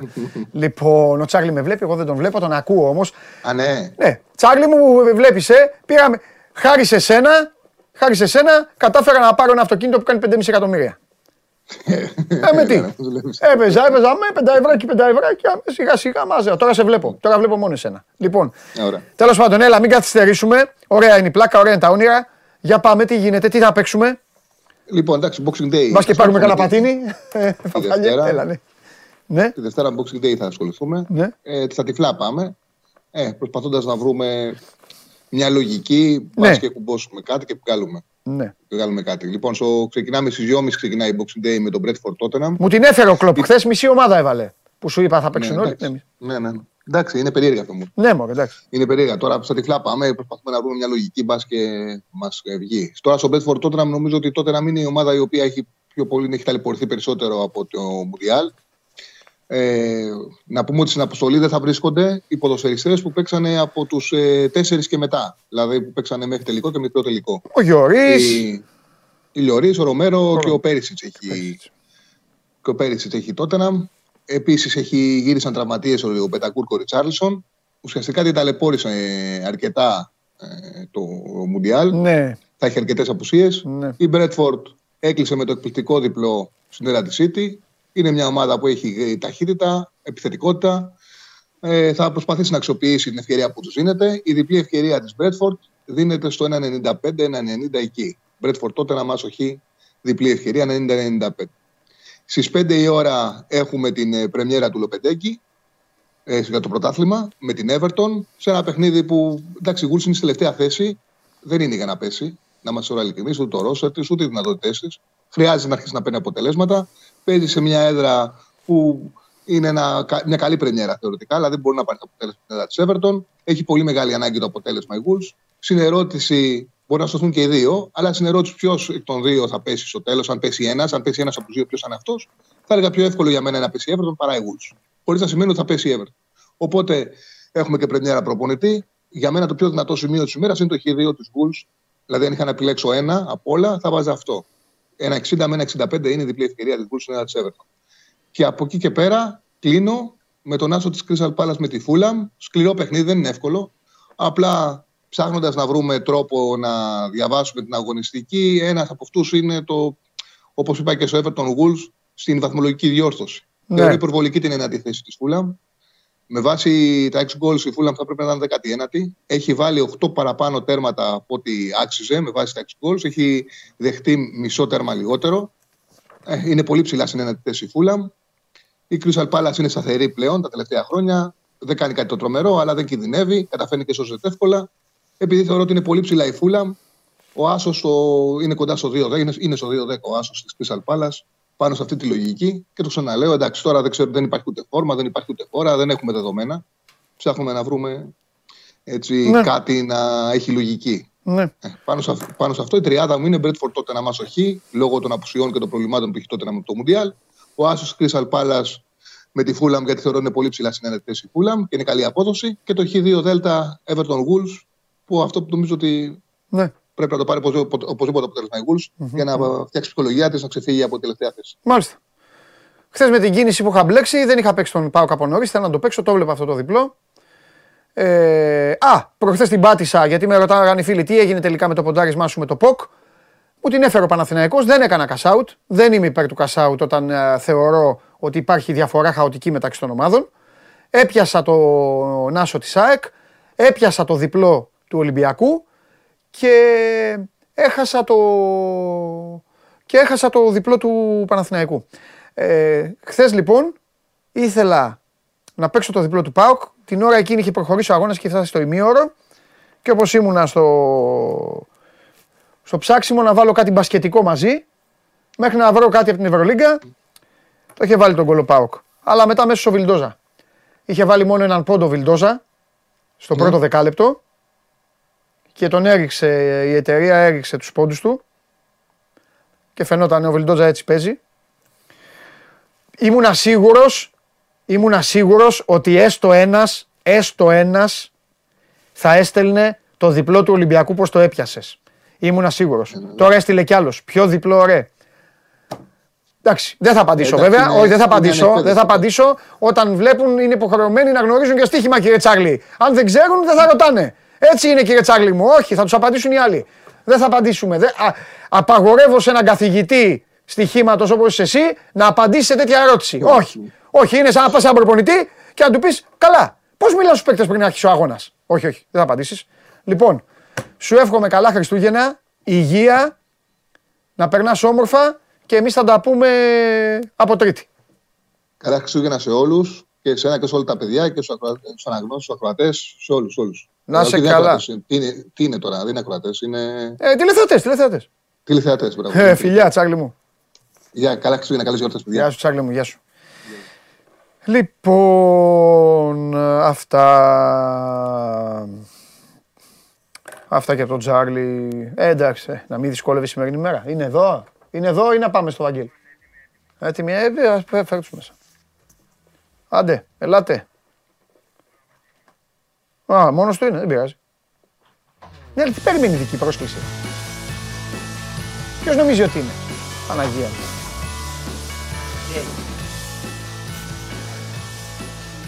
Είσαι καλά πρώτα απ' όλα, στην υγεία; Στην υγεία με μια χαρά. Α, αυτό με ενδιαφέρει. Στην υγεία με υγείας Μα δεν Τα υπόλοιπα δεν ενδιαφέρουν. Δεν πάω Αν, είναι, αν είσαι καλά στην υγεία και είναι καλά η οικογένειά σου, τα υπόλοιπα δεν ενδιαφέρουν. Όλοι καλά, όλοι καλά. Ε, αυτό με νοιάζει. Σε κορονοπάρτι δεν πάω έτσι. Μπράβο, Δεν πάω, τα αποφεύγω. Μπράβο.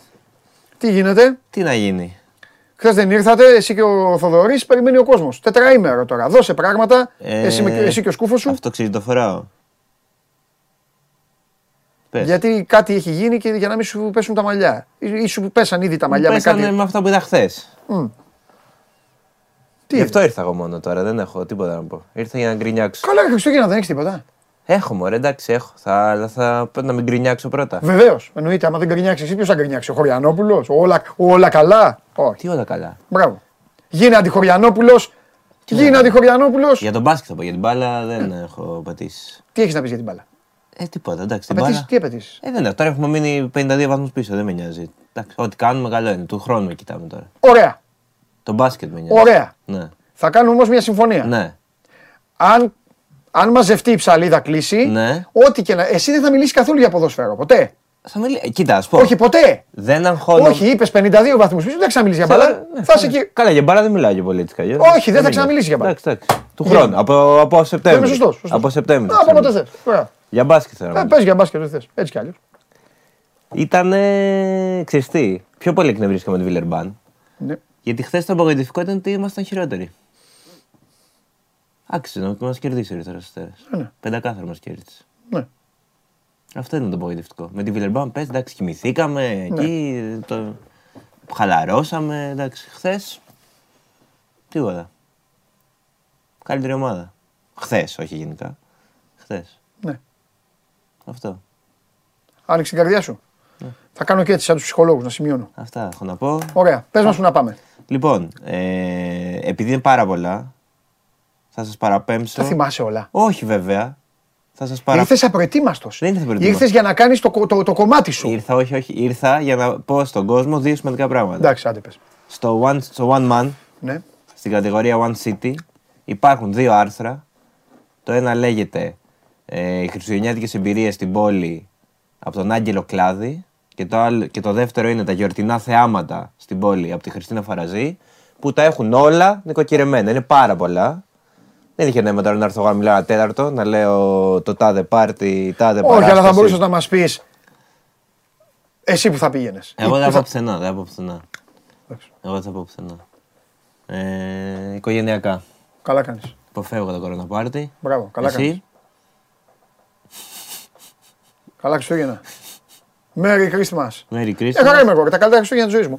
Αλλά εντάξει, πού να πάω, γιατί υπάρχει περίπτωση να πρέπει να πάω κάπου; Δεν έχει γιατί να να πάω αυτό κάπου; πέρα ότι- Πάω, θα πάω, θα πάω, θα πιω κανένα καφέ, Πέρα από την θα πλάκα πάω κανένα τώρα. βόλτα. Αυτά είναι τώρα. Θα ο με κο- σταματάνε τίποτα μπατζίδες να λένε «Α, αυτά. Αυτό τώρα. όλων των ομάδων. Ο κόσμος τώρα είναι. Ναι. Το θέμα είναι να πάει, να Ναι. περάσει. ε, Όχι, ο χρόνος κόσμος να κάτσει σπίτι του, να με- μην πηγαίνει στους δρόμους. με Να τους- μπορούμε να πάμε στις δουλειές Με μας. τους φίλους. Ε, σήμερα εγώ ήρθα σε 10 λεπτά. Για να δούμε. Το απόγευμα. Έχω θα να πάω έχει. βόρεια τώρα. Το απόγευμα θα έχει κίνηση. Για να δούμε. Το θέμα είναι να περάσεις χρόνο με τους φίλους, με Τα αυτού που πας αγαπάς, δουλειά. να μην πας τώρα. Δεν χρειάζεται να πηγαίνεις στα θεάματα. Φιλιά, Άντε και του χρόνου. φιλιά να σε περάσει όμορφα. Και εσύ. Να χαίρεσαι Ευχαριστώ. την οικογένεια. Την άλλη εβδομάδα τα λέμε. Την Ευχαριστώ. άλλη εβδομάδα έχουμε και ντέρμπι. Εννοείται. Φιλιά πολλά. Εννοείται. Γεια σου Κωνσταντίνε μου. Κωνσταντίνος Αμπατζής, κάντε αυτό που σας είπε ο Κωνσταντίνος. Μπείτε στο One Man, ακολουθήστε τους δρόμους εκεί για να δείτε τα μονοπάτια αυτού του site, του φοβερού site, για να βρείτε και ε, πράγματα τα οποία θα βοηθήσουν να διασκεδάσετε και να φάτε καλά και, και, και χίλια δυο. Τώρα δεν θα κάτσω εγώ. Τι έχει πάει παρατέτα. Πα- Α, όχι, θα φύγω στην ώρα μου. Θα φύγω. Θα φύγω στην ώρα μου. Θα φύγω στην ώρα μου. Πάμε λίγο. Μια, μια, ένα πέρασμα μόνο και μόνο για να του πω χρόνια πολλά. Ένα πέρασμα. Θα τελειώσω μετά με αυτό που πρέπει να τελειώσω και έφυγα. Πάμε.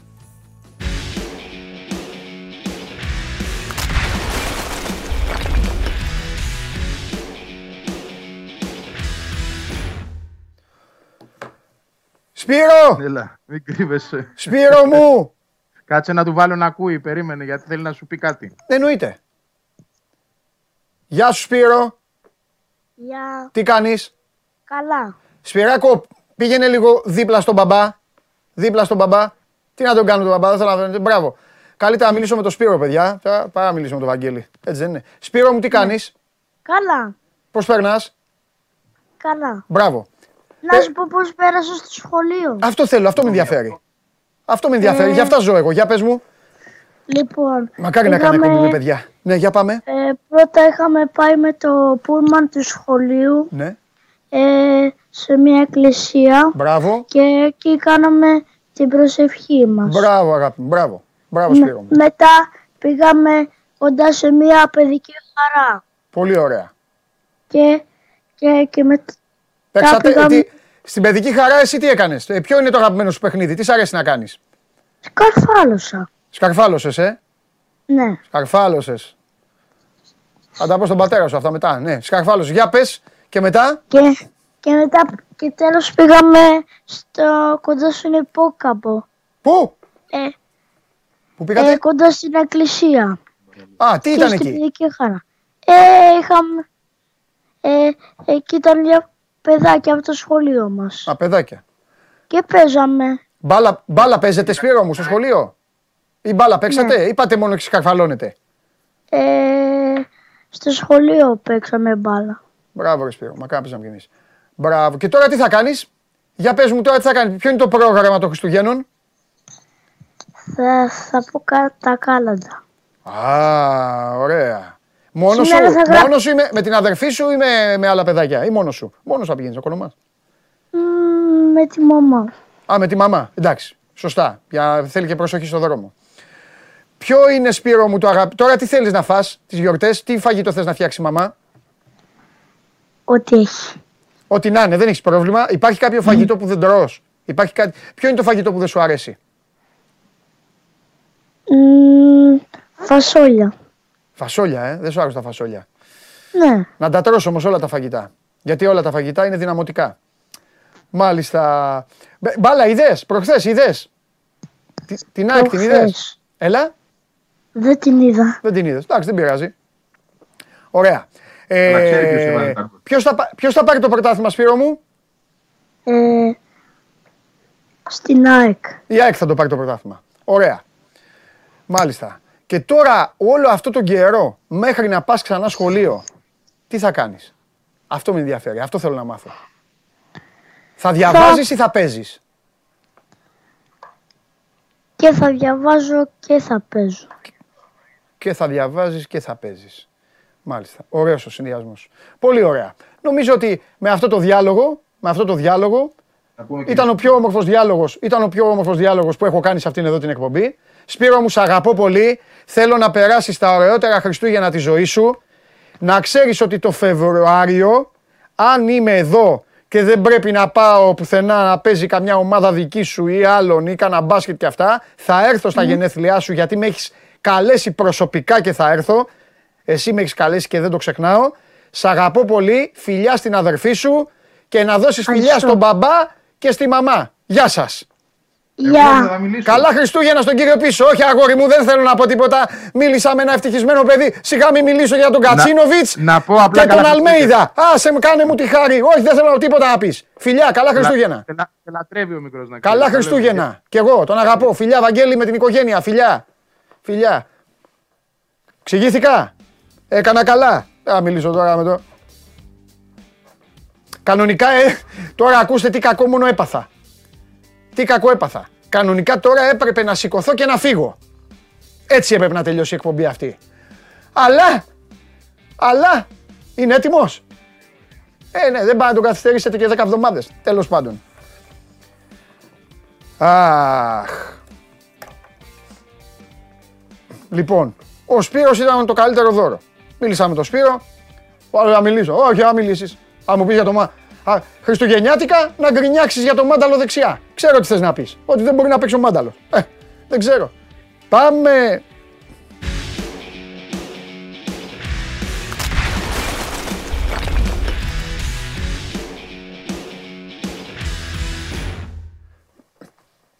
Εντάξει. Είπα σήμερα θα τελειώσω με τον αδερφό μου. Μη με μαλώνεις. Απλά με, με τώρα, με, κολλάς με- όλο τον κόσμο. με πάτησαν στο συνέστημα. Έβγαλε ο Βαγγέλης βγήκε ο Σπύρος τώρα, λέω κανονικά έπρεπε να τελειώσω. Αλλά τι να κάνω, δεν μπορώ να μην σε δω. Κούκλος. Τι, να σου πω, χθες, Έλα. χθες τι σου είπα, τι σου είπα, Ότι αν μπει ο Πάοκ δυνατά στο παιχνίδι, Ναι. θα το πάρει. Αμέ, 10 βαθμούς. 10 βαθμούς. Ο, ο Ρασβάν. 10 βαθμούς ο Ρασβάν από την κορυφή. Ναι. Ε, εντάξει, δεν είναι και λίγοι, αλλά Έχει. τέλος πάντων. Ε, δεν είναι και πολύ όμως. Ένα πρωτάθ- ε, με ένα γύρο έχει και play-off. Ναι, Περίμενε. ναι. Κάνε λίγο. Ναι. Ας δούμε τι Ναι, πώς θα πάει το πράγμα. ναι. Λοιπόν, αυτή Αλλά εδώ είναι η βελτιώθηκε. βαθμολογία. Με το τέλος ε, της ε, χθεσινής ε, ημέρας, με τη νίκη του Ατρόμητου στο Γεντικουλέ και γιατί δεν το έχουμε πει καθόλου, έπαιξε ο Ατρόμητος, ντροπή, ε, και τη νίκη του ΠΑΟΚ. Εδώ, Παναθηναϊκός 38, ΑΕΚ 32, ΠΑΟΚ 28, Ολυμπιακός 26, Βόλος 25, Άρης 22, 18 ο Ατρόμητος, 16 ο Πανετολικός, 14 ο Αστέρας, από 10 όφη με τα Γιάννηνα, η Λαμία στους 9 και τελευταίοι ο Λεβαδιακός με τον Ιωνικός στους 8. Έχω ερώτηση που πρέπει να κάνεις στο χαλά... Χαλιάπα την επόμενη εβδομάδα. Ο Χαλιάπας έριξε άφθονες μπηχτές εναντίον σου χθες, αλλά εγώ είδες αμήνθηκα. Ναι. ναι. Να το ρωτήσεις στην επόμενη αγωνιστική ποιος θέλει να κερδίσει στο Ατρόμητο ΠΑΟΚ. Γιατί; Ε, Γιατί 22-18 είναι Ε, εντάξει κι εσύ. με τον Ατρόμητο. Ο Α, Ατρόμητος θα εντάξει. πει ο Χαλιάπας, σιγά μην πει ο ΠΑΟΚ. Καλά. Αδερφός μου είναι έτσι, έτσι κι αλλιώς. Ε, μα τι τώρα. Για λέγε.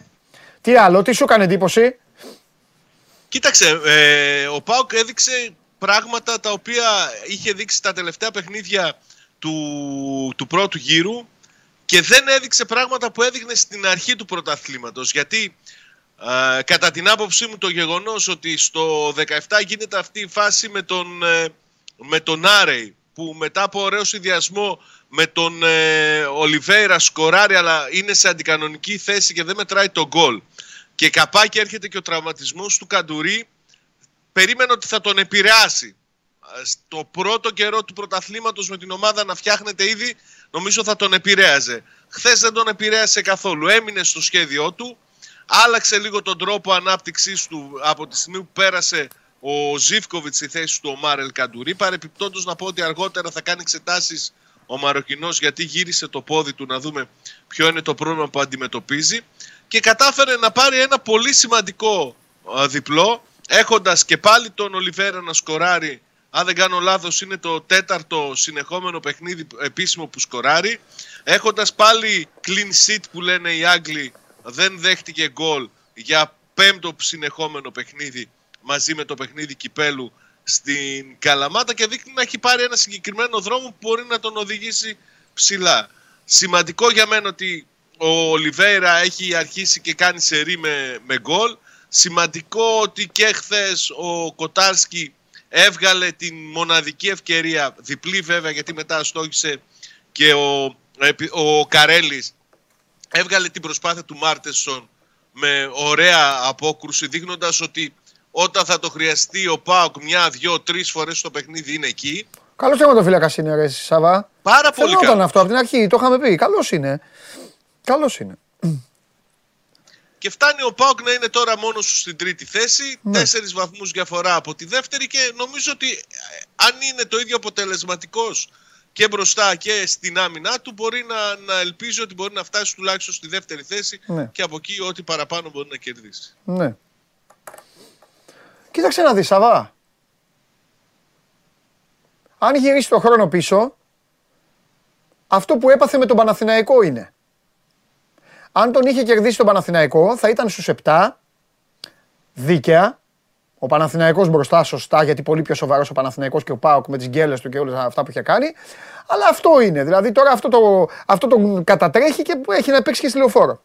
Τέλος πάντων. Νομίζω ότι. Έχει επειδή κάνει το δηλαδή τώρα. παιχνίδι πα- με το- Τελείωσε έναν πρώτο γύρο, ας πούμε, και το μόνο που είχε να θυμάται ήταν το διπλό στο Καρισκάκης. Είχες τίποτα άλλο; Σωστά. Πες, δεν είναι. Σωστά. Αλλά Αυτό. επειδή το παιχνίδι με τον Παναθηναϊκό μπορείς να θεωρήσει ότι ήταν τέρμι, νομίζω ότι περισσότερο του στήγησαν τα γκολ που δέχτηκε στις καθυστερήσεις σε λιβαδιά και, σε, και στο, στην Κρήτη που τον αφήνουν πίσω στη βαθμολογία. Όχι τόσο Στους, του Παναθηναϊκού. στους τέσσερις ζητώ συγγνώμη, γιατί ο ένας παίρνει τρεις, ο άλλος χάνει τρεις. Όχι στους επτά που είπα.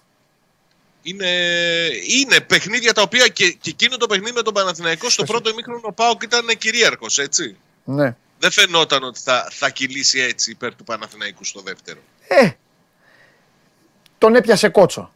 Ανοιχτό γήπεδο, Εντάξει, Αϊτόρ, τον Αϊτόρ έπαιξε, μπροστά και γεια Ναι, σας. από εκεί στα, στα πλάγια. Μάλιστα. Ωραία, εντάξει. Νομίζω ότι κοίταξε να δεις, δεν ξέρω πώς θα κλείσει η χρονιά. Αυτά θα τα πούμε την άλλη εβδομάδα, εδώ όλοι μαζί, πώς θα κλείσει η χρονιά για τον καθένα.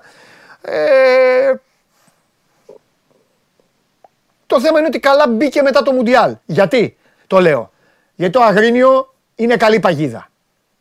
Ένα. Δεύτερον, οι τέσσερις λεγόμενοι μεγάλοι, άντε οι πέντε, να βάλω, και το, να βάλω και τον Άρη για να μην ε, γκρινιάζει ο Χαλιάπας. Οι πέντε λεγόμενοι μεγάλοι, τι κάνανε, Ένας έπαιξε σπίτι του και ψιλοζορίστηκε, αλλά το, το καθάρισε. Οι άλλοι τέσσερις έπαιξαν έξω. Και μόνο ο Πάοκ νίκησε. Σωστά. Οπότε αυτά είναι πράγματα που μπαίνουν, μπαίνουν, στο, ε, μπαίνουν στο παντελόνι, μπαίνουν στην άκρη. Τώρα τα υπόλοιπα θα τα δούμε. Για μεταγραφές δεν σε ρωτάω, θα σε ρωτήσω τυπικά την άλλη εβδομάδα που είναι τελική ευθεία, γιατί λες συνέχεια 0 Να σου, ως πω ένα. απλά, να σου πω απλά ότι χθες για πρώτη φορά αγωνίστηκε στο 10 που υποτίθεται ότι είναι το, η θέση στην οποία ψάχνει παίκτη Ναι. ο Πάοκ ο Κωνσταντέλιας. Ναι. Δεν πήγε άσχημα, αλλά Ναι. νομίζω ότι είναι πιο επικίνδυνος και πιο αποδοτικός Ναι. στα, στα άκρα. Δεν ξέρω αν είναι σοβαρό το πρόβλημα του Καντουρί, μήπως αναγκάσει τον Πάοκ να τρέξει περισσότερο το, το θέμα με την απόκτηση ενός μεσοεπιθετικού. Μάλιστα. Ωραία. Ε, Πες μου κάτι, με, για αυτά που λέγονται για Κωνσταντέλια δίνουν βάση στον Πάοκ ή δεν ασχολούνται; Τι εννοείς; Ομάδες, ενδιαφέροντα και όλα τα υπόλοιπα. Κοίταξε, ε, και Υπάρχει και για ένα τον ρεπορτάζ από Κουλεράκη τον Οικονομίδη, ακούγονται τον και Αντώνης για στο το- 24. Ναι. Ε, Και για τον Κουλεράκη ακούγονται πράγματα και για τον Κωνσταντέλια θα ακουστούν, έχουν ακουστεί ήδη Α, όταν ήταν στις όχι, περίμενε. ακαδημίες. Για τον Κουλιαράκη έχουμε γράψει ο Αντώνης. Μην, μην, μην ε, λέω. Έχει- Έχει γράψει ένα κομμάτι ο, ο Αντώνης. Δεν έχει σημασία, Για τον δεν Κουλιαράκη. έχει ε, Για τον σημασία. Κουλιαράκη. Ε, ευχαριστώ. Παντελή, Δεν έχει είναι το ίδιο πράγμα για όλους τους νεαρούς του Ναι. ΠΑΟΚ. Το, η, η στάση που κρατάει ο δικέφαλος. Ο, δικ- ο ΠΑΟΚ έχει αποφασίσει με, με τον Μπότο να το εκφράζει και δημόσια Ναι. ότι από εδώ και πέρα αν είναι να δώσει ποδοσφαιριστή που βγαίνει από τις ακαδημίες του είτε είναι ο Κωνσταντέλιας, είτε είναι ο Κουλεράκης, είτε είναι ο Κοτάρσκι που είναι νεαρός και κάποια στιγμή και αυτός θα μπει στο, στο κόλπο μιας ενδεχόμενης μεταγραφής να τους πολυ- πουλήσει πολύ πολύ ακριβά. Μάλιστα. Για ενδιαφέρον από την Τουρκία που ακούστηκε χθες ότι πρόσφερε η Φενέρ 4 εκατομμύρια και μπορεί να. Ο ΠΑΟΚ ζήτησε 10, νομίζω ότι δεν έχει. Δεν δημιουργεί αντίκτυπο γιατί είναι δεδομένη η απόφαση Οκ. του ΠΑΟΚ να πουλήσει πολύ ακριβά αυτά τα παιδιά. Ωραία. Όταν έρθει ο. Ωραία. Λοιπόν, τα λέμε Τρίτη. Να περάσει όμορφα.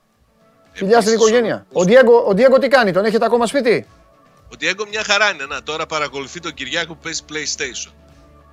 Ο, Πες, Κυριάκο, παίζει. ο Κυριάκος πλέ- τι παίζει τώρα ο Κυριάκος; Αυτά που λέει, ο, αυτά που λέει εδώ ο, ο Μπαλαδήμας.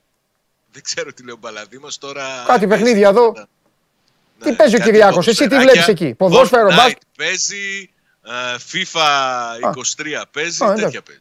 Τι ομάδα παίρνει ο Κυριάκος στο FIFA; Α, από μικρές ξεκινάει για να τις κάνει μεγάλες λέει. Μου έχει δηλώσει πάντως να ξέρεις ότι είναι μόνο Liverpool.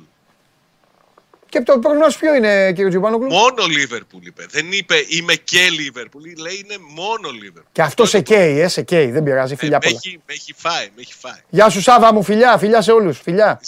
Γεια σου Σάβα. Αχ, ρε Σάβα. Λοιπόν, τα τελευταία νέα που έφτασαν στο αυτί μου είναι πολύ καυτά για όσους πιστούς μείνατε εδώ ακόμη και είστε τυχεροί. Πού είναι; Πες, ε, πες ένα γεια στον κόσμο. Σπέρα. Πώς εμφανίστηκες εδώ καμικάζι κομίτης; Δουλειά. Λοιπόν, η κατάσταση έχει ξεφύγει όλη αυτή τη βδομάδα. Βλέπω, τα βλέπω και τα μαθαίνω. Έχει αποθρασινθεί. Το τι έχει πει το στόμα του δεν περιγράφεται. Αλλά μεγάλε πράσινες σκηνοθέτη, θα σου τα πω όλα την Τρίτη. Τώρα δεν λέω τίποτα γιατί είναι, ακό... γιατί είναι αυτός στα κουμπιά. Θα με, βγάλει, θα με βγάλει έτσι. Μπορώ να πω το καλησπέρα του σε μένα ποιο ήταν; Βεβαίως. Τι καιρό έκανες στην Νίκαια. Αλήθεια. Εντάξει, λοιπόν, πρέπει να βγω έξω, παιδιά, πρέπει να βγω έξω, όπως καταλαβαίνετε, γιατί πρέπει να μπω στη μέση. Ε, σας ευχαριστώ πάρα πολύ για την παρέα που μου κάνετε. Σας εύχομαι να περάσετε υπέροχα Χριστούγεννα, να είστε καλά. Είμαι αυτός που σας λέω βγείτε βόλτα, έτσι. Δεν είναι όλα μπάλα, ακούστε όμως τι θα κάνετε. Πηγαίνετε κοντά. Πάρτε κανένα ποδήλατο. Ξεκουβαλήστε τα ποδάρια σας, πάρτε τα και περπατήστε. Μπείτε στο αυτοκίνητο μόνο αν υπάρχει σοβαρός λόγος. Μην τη, μην τη ρημάξουμε την πόλη. Ρημα- Καλά, ρημα- με- ρημαγμένη είναι η πόλη. Τέλος πάντων, ακούστε. Μπείτε στην Αθήνα, κάντε ό,τι θέλετε. Αφήστε ήσυχα τα νότια προάστια, τον Πειραιά και τα υπόλοιπα, όλη την παραλιακή. Αφήστε ήσυχη την παραλιακή και κάντε ό,τι άλλο γουστάρετε. Είμαι ο Παντελής Διαμαντόπουλος, σας ευχαριστώ πάρα πολύ. Το Sport 24 δεν σταματάει να σας κάνει παρέα και μέσα στις γιορτές Boxing Day ξεκινάμε. Έλα στον Βίλα να τα πούμε. Μετά από καιρό φεύγω με τον coach. Φιλιά πολλά, καλά Χριστούγεννα με υγεία.